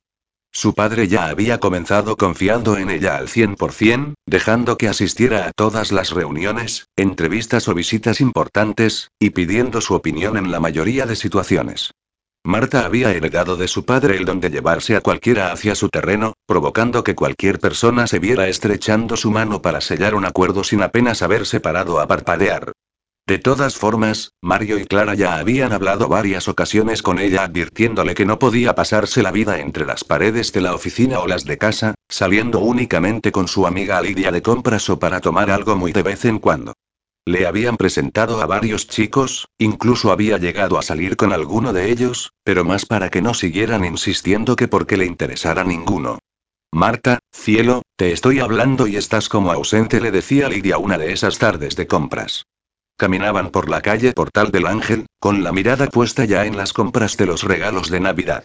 Sobre sus cabezas, cientos de bombillas de colores adornaban la ciudad, los altavoces expulsaban roncos villancicos que parecían engatusar para comprar más y más, todo a su alrededor estaba engalanado, iluminado y aunque el mes de diciembre no hubiera hecho más que empezar. Aún así, las dos amigas reían, compraban y esquivaban a la muchedumbre, aunque en algunos momentos una de ellas pareciera estar con la mente en otra parte. Llevaban varias bolsas colgando de sus manos para poder cogerse las dos del brazo y tirarla una de la otra cuando veían algo interesante. Vestían cada una un abrigo, Lidia en rojo, Marta en azul, con gorros y bufandas de lana al conjunto. Te estoy escuchando, Lidia le respondió sin dejar de mirar los objetos que saturaban los escaparates. Ah, ¿sí? Dime de qué te estaba hablando. No sé, dijo desinteresada, pero seguro que del chico que me presentaste el otro día. Y para tu información, no me interesa. Ya lo sé. Contestó su amiga con vehemencia. Ninguno de ellos está a la altura de tu periodista escritor, cachas, buen horro y perfecto. Marta se giró esta vez hacia ella con una sombra ante su rostro. Lo siento, no lo volveré a mencionar, como habíamos quedado. Tranquila, Lidia, no pasa nada. En ese momento, algo llamó la atención de Marta. Una librería saturaba su exposición con las novedades de lectura para esas fiestas. Entre todas aquellas pilas de libros, uno en concreto parecía gritar que se acercara. Lidia se vio arrastrada por su amiga, sin soltarse de su brazo, hasta el interior del establecimiento. Una vez dentro, la joven pelirroja se acercó a una de las estanterías y tomó el ejemplar en sus manos. Los sueños olvidados Alex Vila La portada era de un azul oscuro y brillante, representando el mar y el cielo al anochecer. Al fondo, una ciudad brillaba plateada con el resplandor de la luna. Pero lo que la hizo emocionarse de verdad fue el toque de color que proporcionaba el largo cabello rojo de una sirena que se asomaba a la superficie del agua, como espectadora silenciosa de aquellos sueños. Marta pasó los dedos para acariciar el relieve de aquella figura. Era una portada preciosa. Marta, es la novela de Alex. Lo ha conseguido. Sí respondió Marta, lo ha conseguido. ¿Se lo envuelvo para regalo? Preguntó la amable dependienta. No, gracias, no es necesario. Es para mí. Le ha llamado la atención, ¿verdad? Lo cierto es que se está vendiendo muy bien. Y por si le interesa, la semana que viene el autor realiza una firma de ejemplares en una librería cercana. Seguro que se presentan un montón de admiradoras, puesto que el chico, además de escribir bien, es guapísimo. Ya verá ya, venga y podrá comprobarlo. No creo que pueda, pero gracias, contestó Marta a la entusiasta señora. ¿Vas a ir? Le preguntó Lidia cuando salieron de nuevo a la calle. No lo creo. ¿Para qué? Pues, por ejemplo, y para verle. ¿Hablar con él? Yo qué sé. Pero haz algo. La joven suavizó su tono. Marta, al menos habla con él, descubre qué sientes, aclara las cosas, y si al hacerlo compruebas que ya no sientes lo mismo él es el desgraciado que te dijo ser, pues cierras página y a seguir adelante. No sé, Lidia, no nos vemos desde hace varios meses. Su amiga la miró suplicante, batiendo las pestañas y poniendo morritos, lo que la hizo reír relajada. Está bien, lo pensaré. Y, ¿Cómo no? Ahí estaba Marta, en las cercanías de la librería donde Alex firmaba ejemplares de su libro, y lo tenía claro por la multitud de féminas que se agolpaban en la entrada, intentando entrar todas al mismo tiempo, entusiasmadas todas con un ejemplar de la novela en sus manos. También había mujeres y hombres de todas las edades, parejas jóvenes, menos jóvenes, adolescentes, personas de mediana edad y Marta dejó que pasaran unos minutos, intentando decidir si entrar o no. Su amiga no había dejado de animarla a ir, preocupada por ella en los últimos meses al verla tan apagada. Su madre había insistido en lo mismo, y Clara y bueno, Clara le había dicho claramente que si no iba se arrepentiría, puesto que las cosas no eran siempre lo que parecían y que tal vez todo fuera un malentendido donde no había mentiras o verdades. La típica frase de no todo es siempre blanco o negro, sino que existen muchos matices de gris, aquí parecía venir al pelo. Debía de ser porque así se estaba volviendo su vida, de un anodino color gris.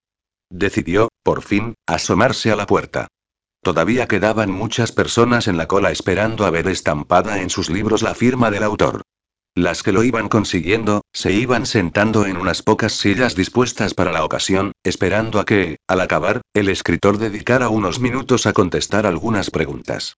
Marta entró, se puso al final de la fila y avanzó su mirada hasta la mesa donde Alex firmaba sin parar. Hacía tiempo que su corazón no latía tan aprisa y que no se sentía tan nerviosa. El chico esperaba que cada persona le dijese su nombre, le hacía algún comentario con su hermosa sonrisa mientras firmaba y le devolvía el libro sin dejar de sonreír. Lo primero que le llamó la atención a Marta fue que se había cortado el pelo. Ahora su brillante cabello rubio le llegaba solo hasta los hombros. Lo llevaba suelto, y cada vez que se inclinaba para escribir, se le venía a la cara y se veía obligado a apartárselo, con un movimiento de sus dedos, tan sexy, tan suyo. Cómo dolía verlo de nuevo, como si no hubiese pasado el tiempo, pero a la vez como si hubiesen pasado años. Eran meses sin hablarse, sin tocarse, sin caminar a su lado, sin reír con él, sin sus caricias, sin sus besos y ¿en qué estaría yo pensando para creer que no me afectaría, que podía venir aquí, saludarle y pegarme media vuelta? Cada vez estaba más cerca de llegarle su turno y estuvo tentada de salir corriendo, creyendo que todo el mundo se daría cuenta de su inquietud y su anhelo. Pero aguantó estoicamente, inspiró fuerte y dibujó una sonrisa perfecta en su cara. Hola le dijo cuando él todavía no la había mirado, mientras abría el libro para comenzar a escribir, mi nombre es Marta, por si lo habías olvidado. Alex levantó la vista y la miró de una forma tan intensa con sus inolvidables ojos dorados, que ella creyó que se derretiría allí mismo. Marta y le dijo él aparentemente turbado, has venido. Sí, contestó ella simulando tranquilidad. Aquí estoy. El escritor escribió algo en el libro y se lo devolvió. Gracias, Alex.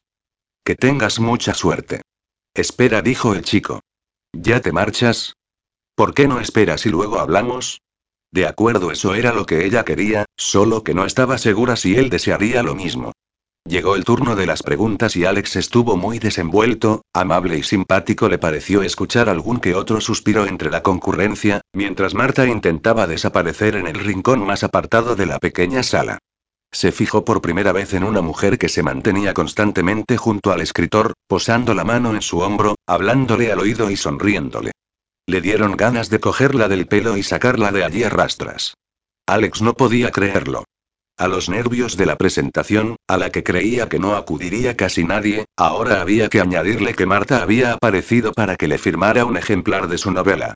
A pesar de todo, a pesar de las últimas y horribles palabras que le dedicó, de lo que ella habría pensado de él, del tiempo transcurrido, allí estaba, preciosa, como siempre.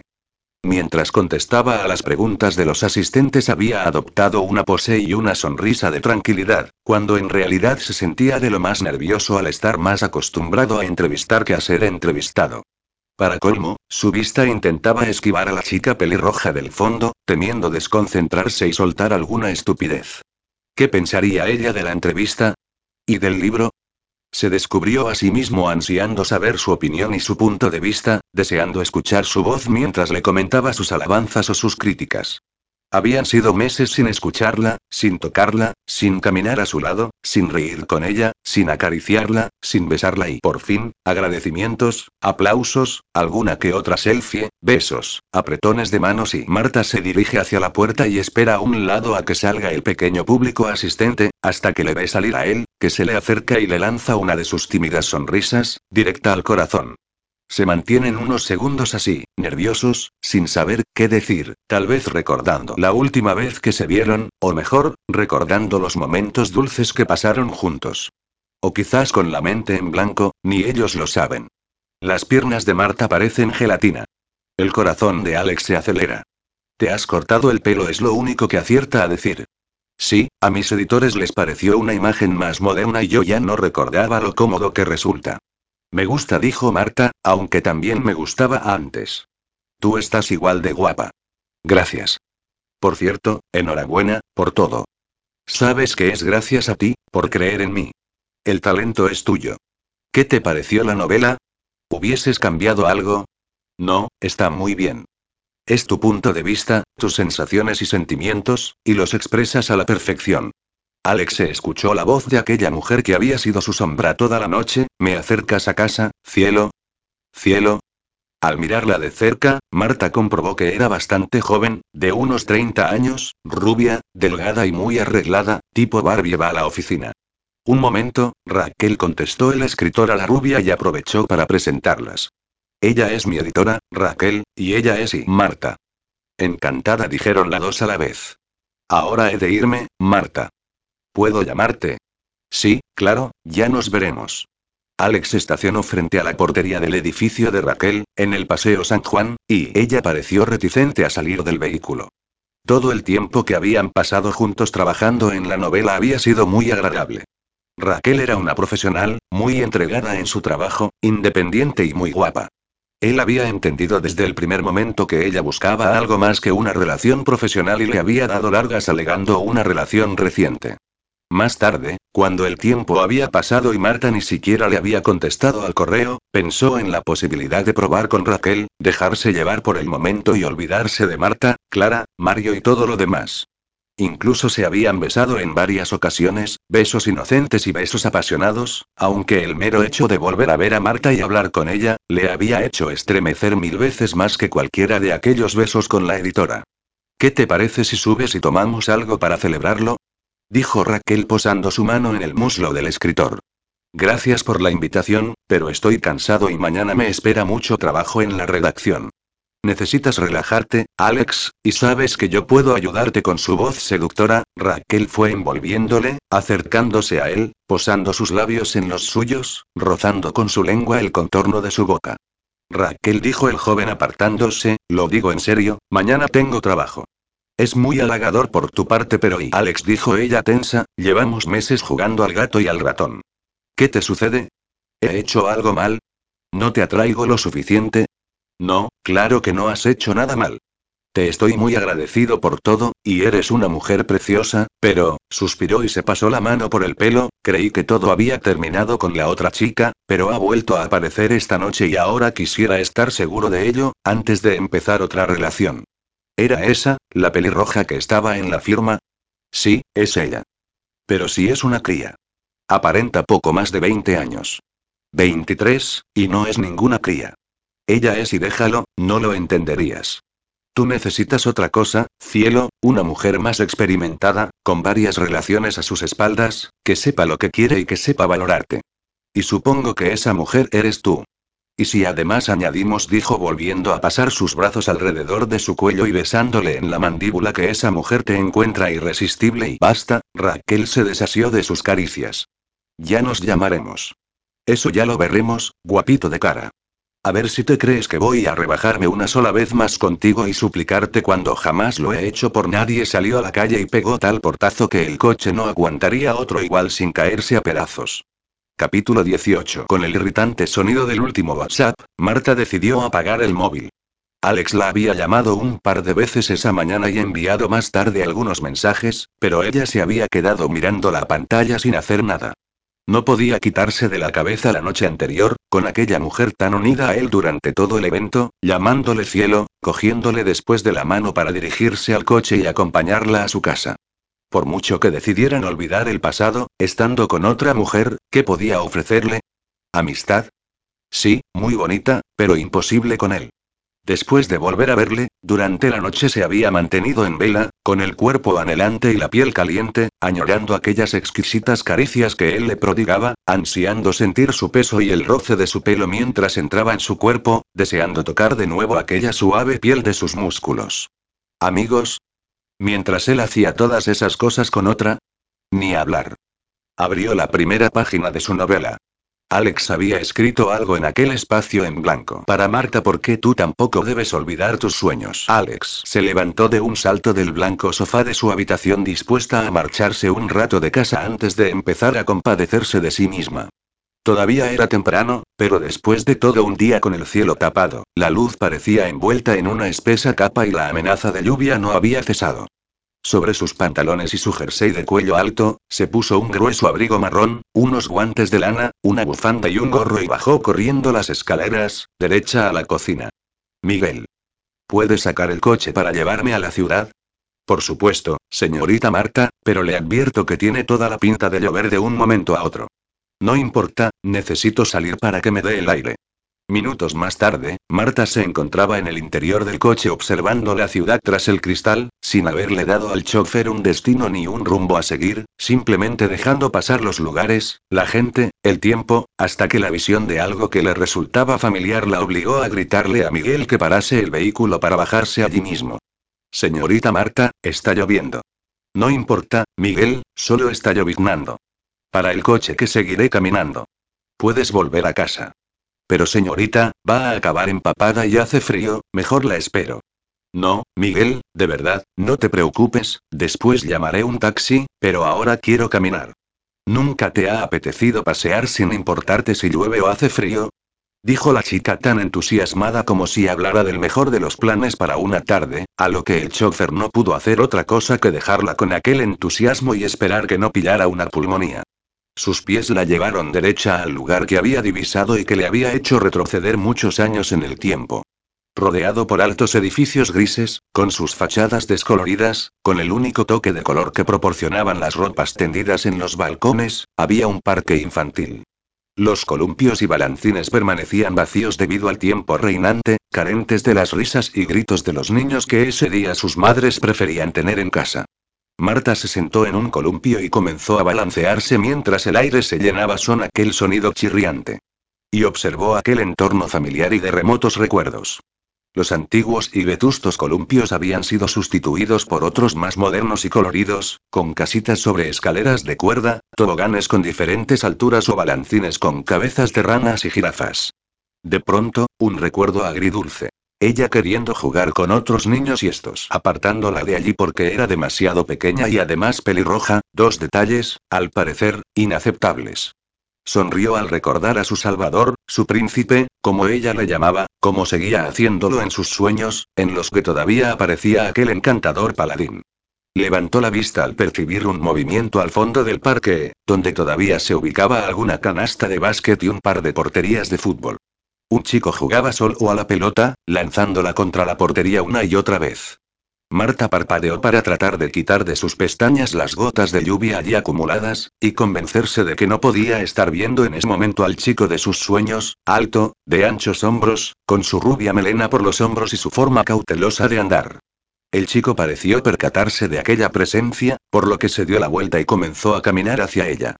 Conforme se iba acercando, fue como si anduviera a través de la línea del tiempo, donde se iba transformando en un hombre adulto. Marta no daba crédito. No puede ser. Alex. Marta, ¿qué haces aquí? No sé, ha sido casualidad que pasara por aquí. Solía venir a jugar de pequeña. Vivía aquí cerca. ¿Tú? ¿En este barrio? Sí, después de que mi madre se marchara, antes de que mi padre comenzara con su empresa. ¿Y tú? ¿Qué haces aquí? También solía venir de pequeño, a jugar a fútbol con mis amigos. Tampoco sé por qué, pero hoy me ha apetecido dar una vuelta con este día tan gris y mis pies me han traído a este lugar. A mí me ha pasado algo parecido. ¿Sabes? Preguntó Alex, sonriendo e inclinando la cabeza mientras la miraba. Al acercarme a ti me has recordado a alguien. ¿A quién?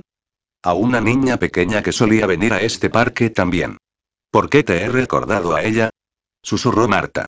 Porque tenía el mismo color de pelo que tú le pasó suavemente los dedos por los húmedos cabellos que asomaban bajo el gorro de lana, sembrado de brillantes gotas de humedad. Los niños se metían con ella y la llamaban bruja. No puede ser, Alex volvió a susurrar, sintiendo con aquella caricia de sus dedos las mismas emociones que tantos años atrás, pero ahora consciente de ellas, no puede existir tal coincidencia. Llevabas dos largas trenzas, siguió diciendo el joven escritor sin dejar de acariciarle el pelo, del color del fuego y de una puesta de sol. Me preguntaste si era el príncipe que salvaría a la princesa. Sí, mi príncipe Marta cerró los ojos, invadidos por las lágrimas, sin poder creer que aquello estuviese pasando de verdad, sintiendo de nuevo la magia de un momento que creía perdido en el tiempo o en el mundo de sus sueños. Marta dijo Alex posando su frente en la de ella, yo ya era un adolescente, pero, ¿cómo puedes recordarlo tú, si eras muy pequeña? Porque Marta levantó el rostro y lo miró a aquellos ojos que una vez le parecieron del color del envoltorio de las monedas de chocolate, todavía sueño contigo. ¿Todavía sueñas conmigo? Sí, durante todos estos años no he dejado de soñar con mi príncipe azul de rubios cabellos. ¿Crees que existe alguna razón por la que nos hemos encontrado hoy aquí? Le dijo cogiendo su rostro entre las manos. ¿La casualidad? ¿El azar? Preguntó ella. O tal vez el destino, contestó él. Alexa atrajo el rostro de Marta hasta unir sus labios con los de ella, disfrutando de nuevo del sabor de su boca, mezclado ahora con la sal de alguna lágrima y un toque de gotas de lluvia. Fue secando con sus besos la humedad de aquel rostro que llevaba tanto tiempo acaparando sus pensamientos y sus sueños. Marta se aferró a la gruesa chaqueta de Alex, deseando que no hubiera ninguna barrera entre ellos, deseando volver a sentirle en su piel, mientras saboreaba el interior de su boca con ansiado anhelo. Bajo aquel oscuro cielo, bajo la lluvia y el frío, una pareja se besaba, abrazándose como si no pudieran dejar de hacerlo, en un parque solitario y vacío, donde un día ya lejano se creyeron un príncipe y su princesa. Marta suspiró Alex al separarse de ella, nos vamos a empapar. Ven, tengo el coche aquí cerca. Un momento, espera, le dijo posando las manos en su pecho, bebiéndose su imagen, tan familiar y tan querida, observando las gotas de lluvia bajar por su rostro y su pelo. ¿Lo que pasó entre nosotros, fue real? Te contestaré en el coche, o pillaremos una pulmonía. Tiró de su brazo hasta que llegaron corriendo a la vieja furgoneta. Le abrió la puerta para que entrara ella primero y luego lo hizo él en el lugar del conductor. Una vez dentro, la arrancó para poner en marcha la calefacción. Y ahora, te quitas ese abrigo mojado, dijo Alex quitándose también su chaquetón y frotándose las manos. Marta obedeció, colocándolo todo en el asiento de atrás, y emitió un chillido cuando sintió que él la cogía por la cintura y la colocaba en su regazo. Y a continuación prosiguió él, acomodando la cabeza de la joven sobre su pecho y frotando sus brazos para que entrara en calor, comienzas a preguntarme lo que quieras. Antes te he preguntado si algo de lo que ocurrió entre nosotros y fue real. Sí, absolutamente todo se acabó guardar más la verdad o sus sentimientos. Se acabó volver a sufrir si estaba en sus manos dejar de hacerlo. Se acabó volver a dejar marchar a la persona que tenía ahora mismo entre sus brazos, la persona que amaba. Cuando te conocí, ¿seguías enamorado de Clara? Sinceridad, por favor. No estoy seguro, apoyó su barbilla en la pelirroja cabeza. Yo creía que sí, pero ahora creo que aquello era más bien un deseo irrealizado, algo que quise en su momento y que no pudo ser. Hace años sí la quise. Creo que es una chica muy especial. Lo sé, en eso le daba la razón.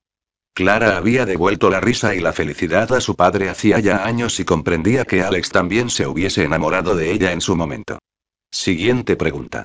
¿Alguna vez viste en mí una manera de vengarte de mi padre? No, para nada. Desde que te conocí fue como despedirme de un sentimiento y darle la bienvenida a otro, mucho más intenso y real. Sobre todo desde la primera vez que hice el amor contigo. No parabas de moverte por tu habitación, comenzó a reír Marta a carcajadas, tirándote de los pelos porque acababas de desvirgar a la hija de Mario Clement, nada menos siguió hablando entre risas, incorporándose para ver esta vez en el rostro de Alex la reacción a sus palabras. Calla, no me lo recuerdes, hizo una mueca.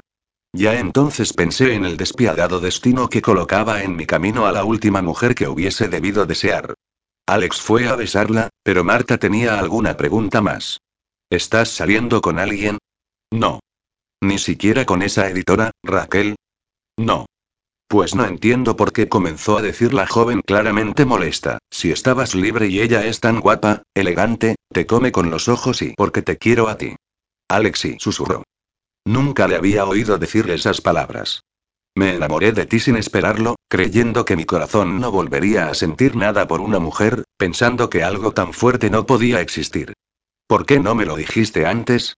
¿Por qué tuviste que hacerme creer que eras un miserable? Todo este tiempo perdido, sin ti, echándote de menos cada día y no sé, fue todo muy rápido, muchas cosas a la vez, un caos en mi cabeza. Llevo años queriendo a alguien y de repente me enamoro de otra, que es la hija del que se llevó a la primera y cuando quise darme cuenta, tú ya lo sabías todo y yo no quise estropear tu relación con tu padre. Además, siempre he creído que pertenecíamos a mundos distintos. Tú, con tus amigos empresarios e influyentes, mientras que yo no tengo dónde caerme muerto. Te puedes permitir viajar, comprarte ropa cara, y yo no puedo proporcionarte ese tipo de vida a la que estás acostumbrada. Si tu padre hasta tiene un barco con tu nombre. Suspiró. Mientras tú y tus amigos vais a jugar al tenis o a esquiar, mi entretenimiento consiste en ir a tomar cervezas con los amigos. Pensé que si te alejaba de mí, en realidad te hacía un favor. Alex, escúchame. Marta se puso frente a él y lo miró a los ojos. Vales mil veces más que todos esos amigos influyentes de los que hablas. Estudiaste sin apenas recursos, has trabajado no solo para mantenerte, sino para perseguir tus metas, y las has conseguido. Una revista, una novela publicada y eres extraordinario, cariño, y por eso te quiero, por cómo eres, y jamás vuelvas a sentirte inferior a nadie porque tengas menos dinero. Eres increíble y maravillosa, ¿lo sabías? Le cogió el rostro entre sus manos. Solo lamento el tiempo que hemos estado separados. Ya nada de eso importa. Te quiero, Alex. No he dejado de quererte ni un instante. Además sonrió, creo que estábamos predestinados, desde que apareciste en ese parque hace tantos años y te convertiste en el príncipe de mis sueños. Marta metió la mano junto al asiento y tiró de la palanca que lo reclinaba hacia atrás, aprovechando para situarse sobre Alex, y comenzar a besarle profundamente mientras introducía la mano bajo su jersey. Ella misma emitió un jadeo cuando sus manos tocaron la piel caliente de su pecho y de su abdomen, mientras acomodaba su cuerpo sobre la dura excitación que comprimía ya los pantalones de Alex. Lo había añorado tanto, y los cristales de las ventanillas se llenaron del vapor del aliento que emanaba de sus respiraciones, y el suave repiqueteo de la lluvia sobre el vehículo proporcionaba una serena apacibilidad. Él también introdujo sus manos bajo el jersey de Marta y recorrió con ellas la suavidad de su espalda, mientras ella no dejaba de besarle el cuello y de frotarse contra él, arriba y abajo, arriba y abajo. Hacía tanto tiempo y Marta, para, por favor. Estamos en medio de la calle. Te deseo, Alex, te deseo mucho. Llévame a tu casa. Ahora mismo. No. No. Dijo Marta incorporándose de repente. Eso he dicho. No. Pero, no lo entiendo. Tú también me deseas, es más que evidente, dijo mirando el bulto de su pantalón. Yo no he dicho que no te desee, es más, te deseo tanto que creo que me va a estallar la cabeza y algo más. Pero hoy no vamos a hacer nada. ¿Por qué? ¿A qué viene esto? Mira que podría comenzar ahora mismo a quitarme la ropa y acabar los dos en comisaría si a alguien le diera por asomarse al coche. Primero he de hacer algo. ¿El qué? ¿Dejarlo con tu novia rubia y perfecta para no estar con las dos a la vez? ¿O tal vez con la musculitos del gimnasio de tu barrio? Vamos, deja de refunfuñar y ponte el cinturón. Te llevaré a casa. Ya sabes que odio este cinturón, decía la joven mientras peleaba con aquel enganche. No voy a volver a caer en aquella burda trampa que urdiste aquel día para acercarme a ayudarte y me ves esa traición. Pero y serás engreído. No voy a besarte, y menos después de dejarme así. ¿Así, cómo? Le dijo con los ojos brillantes de regocijo. Te crees muy gracioso, ¿verdad? Para nada. Por cierto, ya no tendrás que pelearte con el cinturón de aquí en adelante. Voy a cambiarme el coche. ¿Sí? ¿Y cómo vas ahí? Quiero decir que, y tranquila, podré pagar una parte y el resto a plazos. Lo haré con el dinero que me han adelantado. Ahora soy un escritor de éxito, ¿recuerdas? Y seguirás siéndolo. Ya verás cómo escribes más novelas tan buenas como esta, y aún mejores. Y yo estaré orgullosa de ti. En realidad, siempre lo he estado. ¿Te he dicho alguna vez que te quiero? Sí, pero más te vale decírmelo más a menudo. Con unas 50 veces al día me parecerá suficiente. Capítulo 19. Aquello debió de haberlo hecho mucho tiempo antes. Alex cruzó como una exhalación la recepción de Empresas Clement, y atravesó el largo pasillo sorteando mesas, despachos y personas. Al llegar a las puertas del despacho de Mario, un rostro conocido le miró con expresión recriminatoria. Usted. ¿Se puede saber qué quiere ahora? dijo la pelirroja secretaria en tono de censura. Elisa, ¿verdad? preguntó Alex exhibiendo su sonrisa más encantadora. He de hablar con Mario. ¿Me cree usted estúpida? ¿Cree que no recuerdo la escenita que montó aquí mismo hace años? El señor Clemente está ocupado. En este momento mantiene una importante reunión en su despacho con varios clientes. Lo siento, pero lo mío es más importante y como ya hiciera seis años atrás, dio un salto sobre la mesa de la secretaria, abrió la doble puerta y se plantó en el despacho de Mario. Señor Clement, lo siento, dijo la secretaria contrita, pero parece ser que este señor tiene una forma muy particular de pedirle cita. ¿Llamo a seguridad? Dijo mirando a Alex ceñuda. No, tranquila, Elisa, ya habíamos terminado. Señores, mi secretaria les acompañará a la puerta. Salieron las visitas acompañadas de Elisa, y Mario permaneció sentado en su sillón, tras su mesa de caoba, apoyando en ella los codos y la barbilla en sus manos, mirando fijamente al hombre que hiciera lo mismo seis años atrás. Veo que sigues teniendo la costumbre de irrumpir en mi despacho a la fuerza. He de hablar contigo, lo sabes muy bien. ¿Y de qué esta vez, si puede saberse? Mario, muy tranquilo, se sirvió un vaso de agua de una pequeña botella y comenzó a beber. No voy a negarte que quise a Clara, y mucho, y la sigo queriendo. ¿A eso has venido? ¿A decirme que sigues queriendo a mi mujer?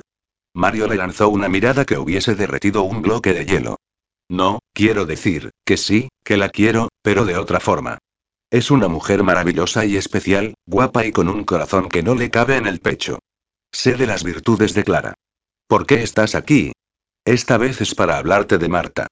Tu hija es la mujer más excepcional que he conocido en mi vida. ¿Qué quieres de ella? Te dejé claro que no volvieras a acercarte. Pues voy a hacerlo, y mucho. ¿Qué pretendes, Alex?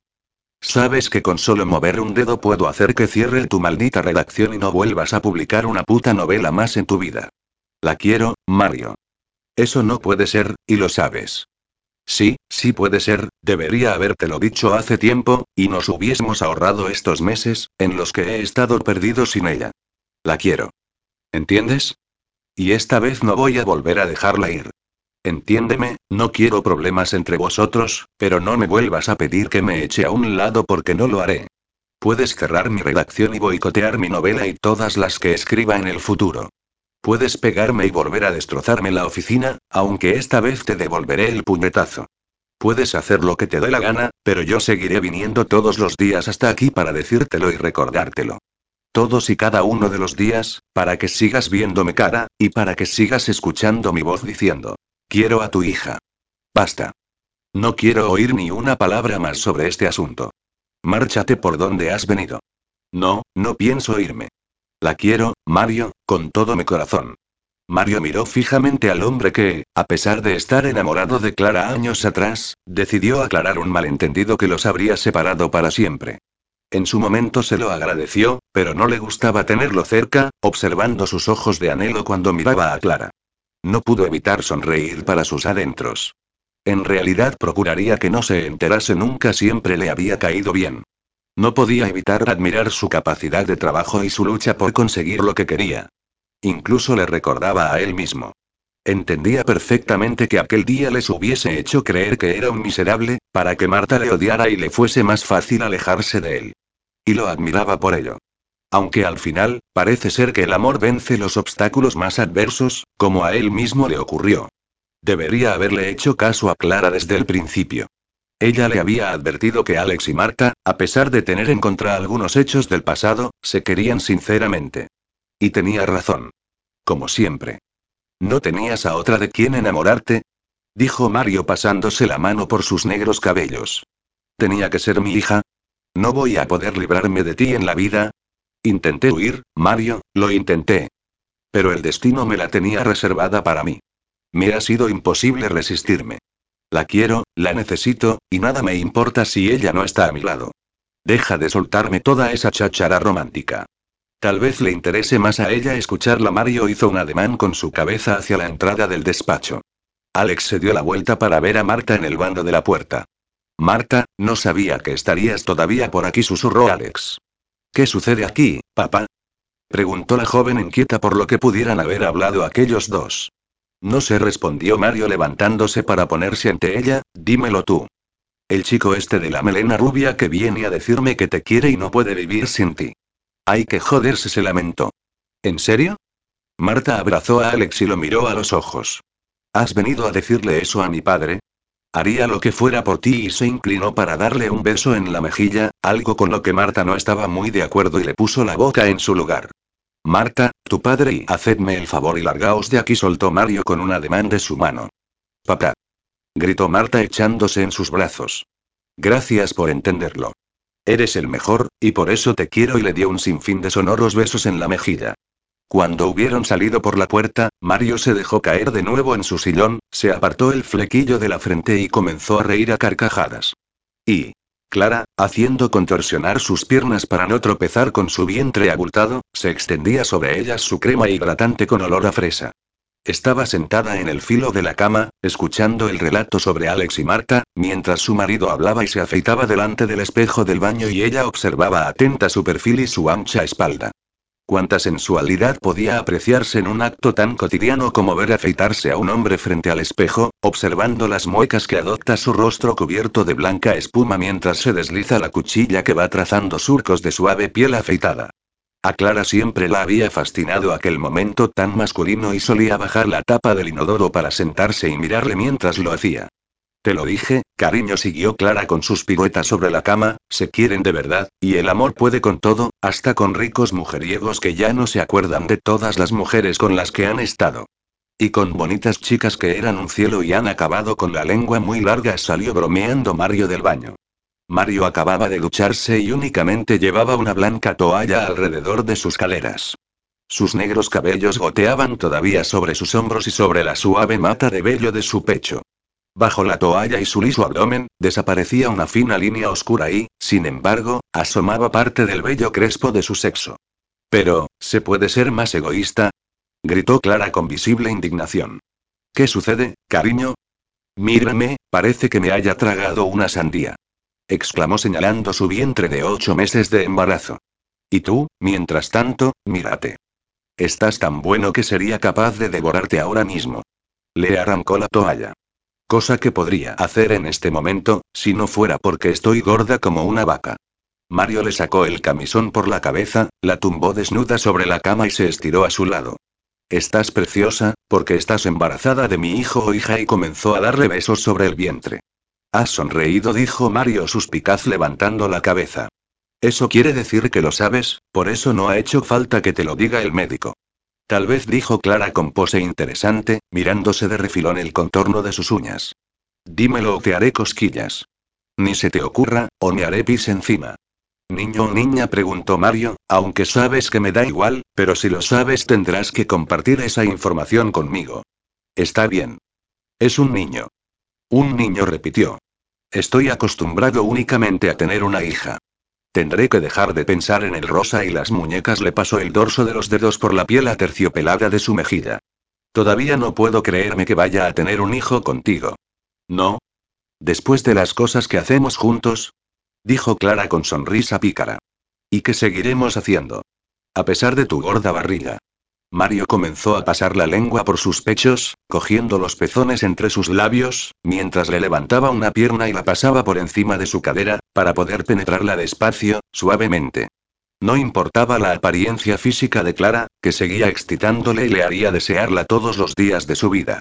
Y, mientras tanto, en otro lugar de la ciudad, otra pareja hacía el amor en la casa de él, pero en esta ocasión, de manera rápida y desesperada.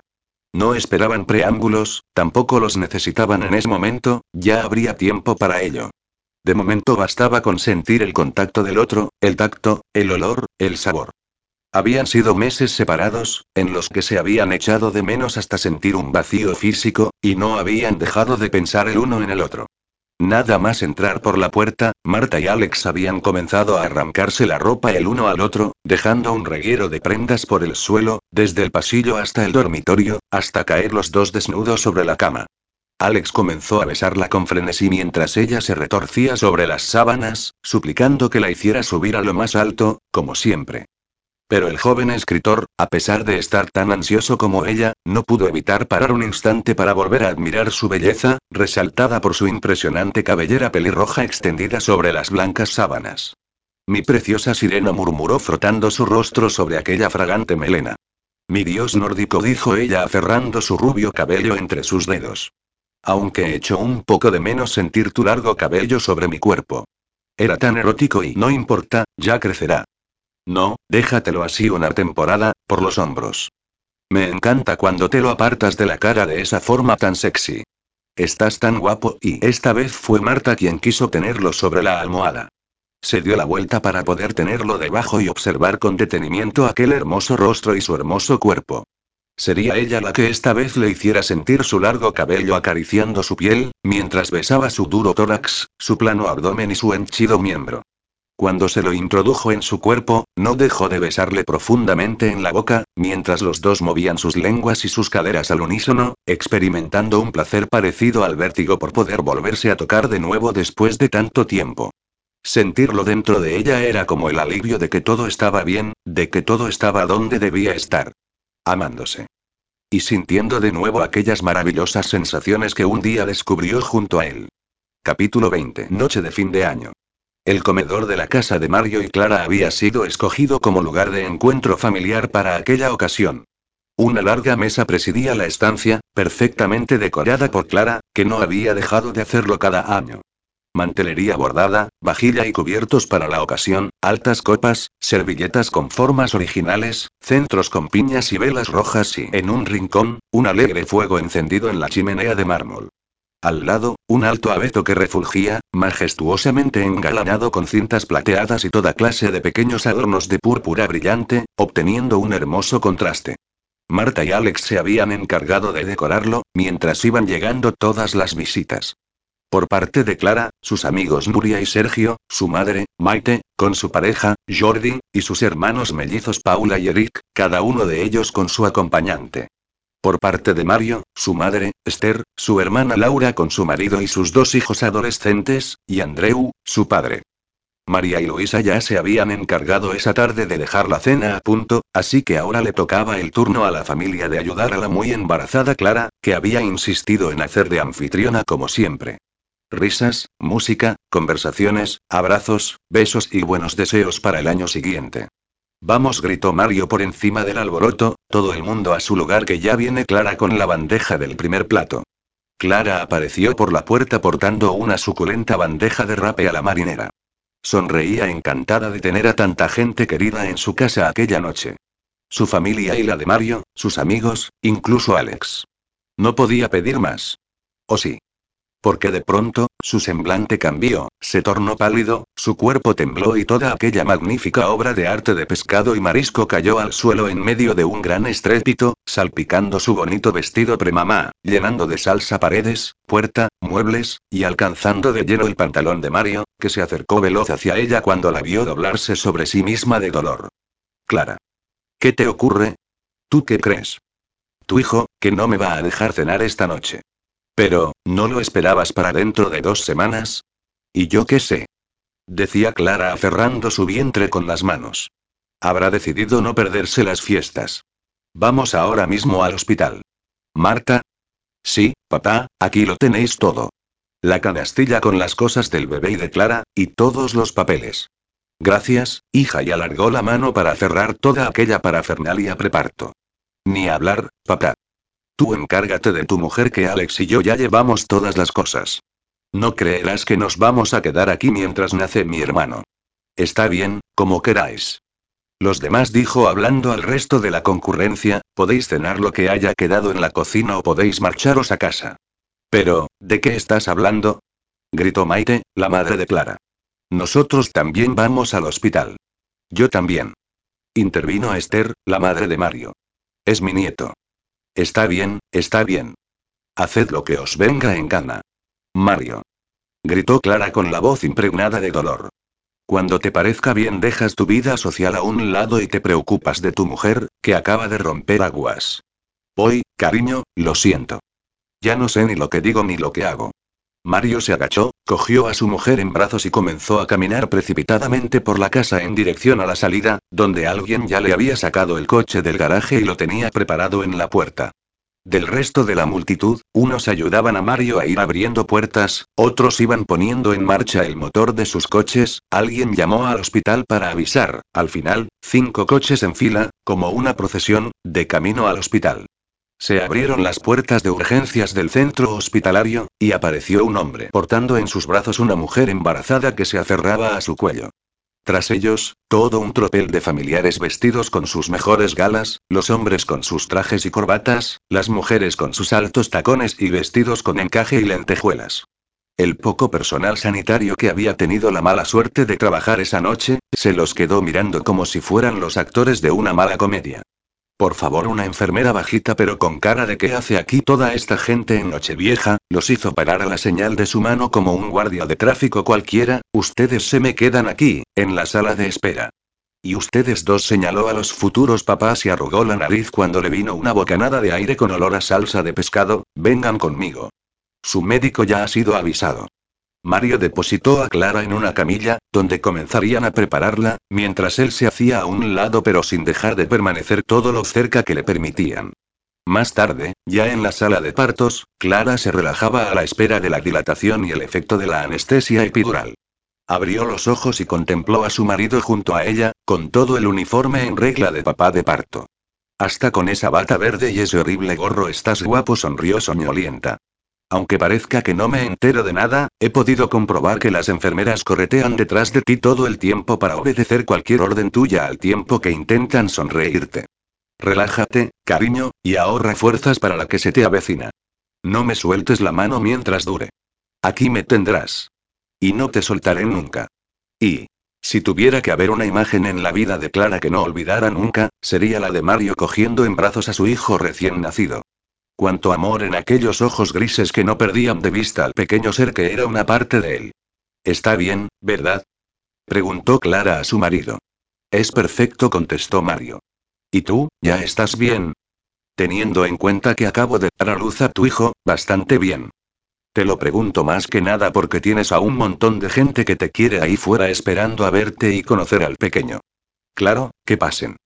Al fin y al cabo por nuestra culpa se han quedado sin noche de fin de año. Toma, coge al niño y voy a avisarles. Mario dejó con cuidado al bebé en el pecho de su madre y seguidamente le dio un beso en la cabecita cubierta de pelo negro, y otro a la madre en los labios. Ahora vuelvo. Cuando Mario se asomó a la sala de espera, no pudo reprimir un acceso de satisfacción y orgullo por tener a toda aquella gente tan querida allí, con ellos, en una noche que debería haber sido de fiesta y que había acabado siendo una eterna noche en unas horribles sillas que dejaban la espalda destrozada. Su madre tomaba un café de la máquina y conversaba con Maite, Jordi a pesar de estar separados hacía años con su padre. Los más jóvenes juntaban sus cabezas sobre las pantallas de sus móviles. Nuria dormía sobre el hombro de Sergio y Marta lo hacía sobre el regazo de Alex, mientras este acariciaba su llameante cabello. Mario no sabía cuándo iba a acostumbrarse a verlos así. Al verlo aparecer allí, todos ellos se abalanzaron sobre él en un alegre tropel que le rodeó sin piedad. ¿Cómo están? ¿Todo ha ido bien? ¿Podemos entrar a verles? Sí, sí, contestó Mario, pero poco a poco y de dos en dos. No vayáis a entrar todos de golpe. Todavía está muy cansada. Se decidió que primero entrarían las dos abuelas, que antes de dirigirse a la habitación pararon delante de Mario y le dieron un abrazo y un beso cada una en la mejilla para felicitarle. Lo mismo fueron haciendo los demás, como su padre, su hermana, Nuria y, sobre todo, su hija, que abrazó a su padre para decirle al oído un enhorabuena, papá. Te quiero. Cuando todos le habían felicitado y esperaban impacientes su turno para entrar, ya solo Alex permanecía ante él. Los dos hombres se quedaron mirando unos instantes, cautelosos, pero al final, sin dudarlo, Alex le tendió la mano. Felicidades, Mario. Me alegro mucho, por los dos. Gracias, Alex Mario le estrechó la mano en un fuerte y firme apretón. Solo podía apreciar una sincera felicidad en los ojos del hombre que había pasado a formar parte de aquella familia. Al principio muy a su pesar, pero después, haciéndose cada vez más a la idea, sobre todo al ver a su hija tan feliz. No hubo forma de organizar a todas aquellas personas. El personal del hospital pareció ser más permisivo debido a la festividad y alegría que entrañaba aquella noche, así que Mario no pudo evitar que se instalaran todos juntos al final en la habitación de Clara, aunque ésta era totalmente ajena a todo aquel alboroto y no dejaba de dormitar y contemplar a su pequeño hijo. Mario permanecía junto a ellos, sentado en la cama, sin dejar de coger entre sus dedos la mano de su mujer tal como le había pedido, o la pequeña manita de su hijo. ¿Cómo le vais a llamar? preguntó alguien que Mario no pudo identificar. Todavía no lo hemos hablado. Clara. Le pasó a su mujer un dedo por su suave mejilla. He estado pensando, comenzó a decir Clara a una dormilada, y sé que un día tu hijo continuará con todo lo que has conseguido obtener con tanto esfuerzo, así que creo que lo mejor para la empresa es que sea otro Mario Clement el que siga con tu legado. ¿Una especie de Mario Clement II? Preguntó Mario divertido levantando una ceja. ¿Te parece bien? Preguntó Clara. Me parece perfecto. Pues entonces dijo Clara acurrucándose de nuevo contra su bebé, haced el favor de dejarnos dormir de una vez. Epílogo. Vamos, Clara o se nos hará tarde. Lo siento, no estoy acostumbrada a irme sin el pequeño Mario. Solo van a ser unos días y lo hemos estado haciendo cada aniversario. Además, sabes que se queda en las mejores manos. Sí, es cierto, pero antes era más pequeño y no se daba cuenta, mientras que ahora me mira con esa carita y Mario, cariño se agachó el padre a la altura de su hijo, ¿verdad que querías ir a la feria esta tarde con Alex y Marta? Sí, papi, quiero montarme en el coche de policía. ¿Lo ves? Asunto arreglado. ¿Queréis hacer el favor de marcharos ya?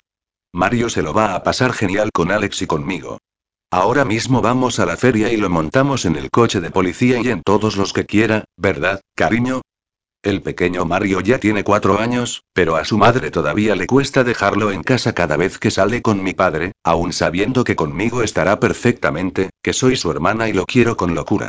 Este fin de semana es el décimo aniversario de boda de mi padre y Clara y, como ya hemos venido haciendo, Alex y yo nos desplazamos a su casa para quedarnos con el niño. Nosotros vivimos en un bonito apartamento en el centro, que compramos después de que Alex, muy a su pesar, vendiera la casa de sus padres. Intenté convencerle de que me dejara ayudarle económicamente, pero no aceptó. En realidad lo entiendo y le admiro por ello. Yo tengo un buen puesto en la empresa de mi padre.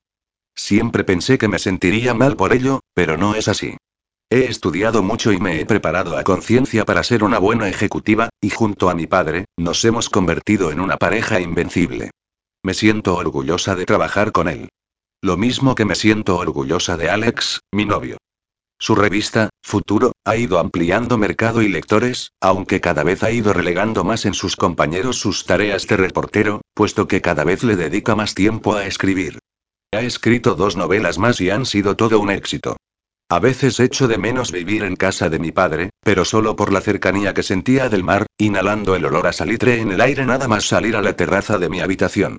Pero es muy cómodo vivir en un piso del centro y, sobre todo, es maravilloso compartirlo con el hombre que quiero. Esta vez, Alex y yo le hemos prometido al pequeño Mario que lo llevaríamos a la feria que han montado cerca de casa con motivo del puente de mayo, con toda clase de atracciones infantiles, atracciones para adultos, tómbolas y puestos de algodón de azúcar. Después de haber sacado a Clara y a mi padre a empujones por la puerta, nos hemos acercado al colorido recinto de música estridente, comenzando por dar una vuelta y hacer inventario de la oferta de coches de policía para elegir el mejor. Alex lleva a mi hermano sobre sus fuertes y anchos hombros, mientras el pequeño se agarra a su rubio cabello, que vuelve a llevar recogido en una coleta, pero no tan largo como cuando le conocí.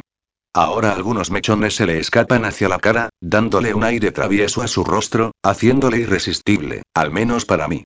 Y para otras, que no se me escapa cómo le miran por la calle chicas de todas las edades, como siempre. Yo, mientras tanto, enlazo mi mano con la suya, y le miro cuando él me mira. Su sonrisa con hoyuelos me sigue pareciendo preciosa, y en mi estómago algo sigue aleteando cuando me sonríe. ¿Quién me iba a decir a mí, me dice Alex sonriente, que un día me iba a hacer cargo del hijo de Clara y su marido? Tampoco pensaste que acabarías con su hija, y aquí estoy. Y estarás siempre, me besa dulcemente los nudillos. En realidad me dice, no me importaría llevar sobre los hombros a un niño pelirrojo. ¿En serio? Preguntó asombrada. ¿Ya te has vuelto un señor respetable, que quiere sentar la cabeza, casarse y tener hijos? Yo no he hablado de casarme, solo de tener un hijo contigo. Es cierto. No recordaba que tenías aversión por el matrimonio. ¿Cuándo he dicho yo eso? En ese momento, Mario da un grito al divisar la atracción más grande de todo el recinto. Ahí, ahí. Quiero montarme ahí. Alex, bájame. Rápidamente hay que sacar una ficha. Nos acercamos y compramos el bono de seis viajes, sabiendo lo difícil que es convencer a un niño de que se monte solo una vez. Alex ayuda a Mario a subirse al coche que no deja de emitir destellos de luces azules, y la atracción comienza a girar.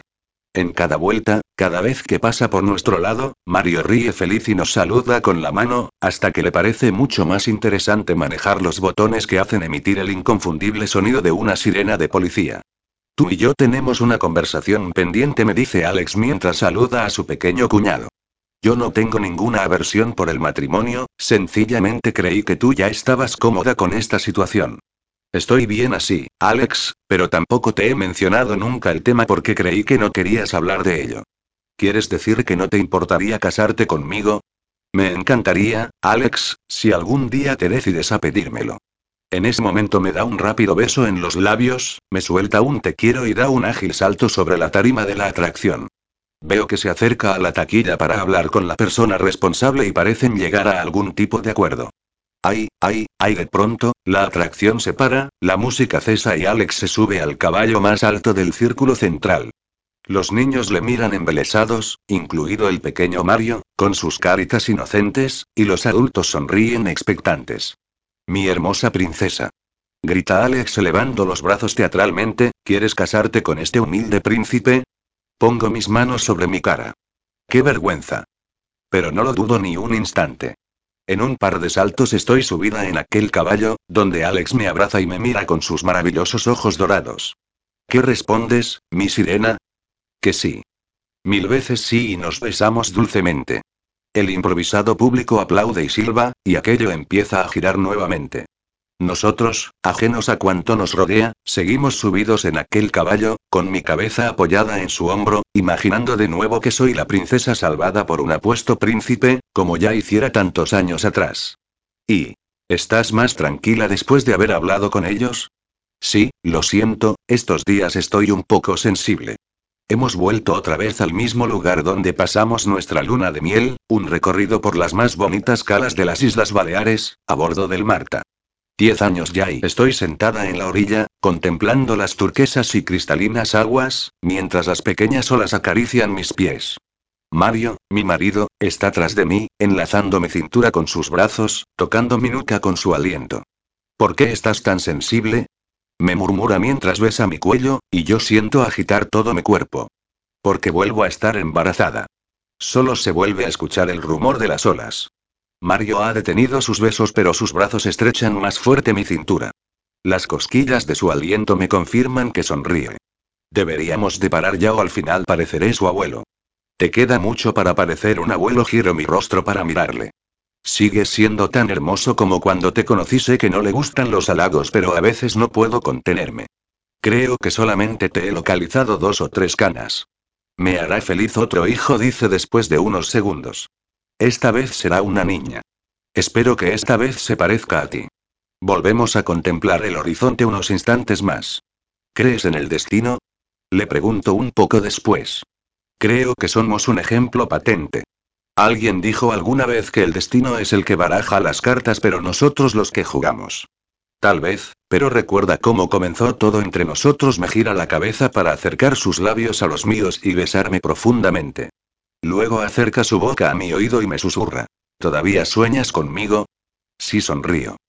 Cierro los ojos y me dejo caer sobre su pecho, todavía sueño contigo.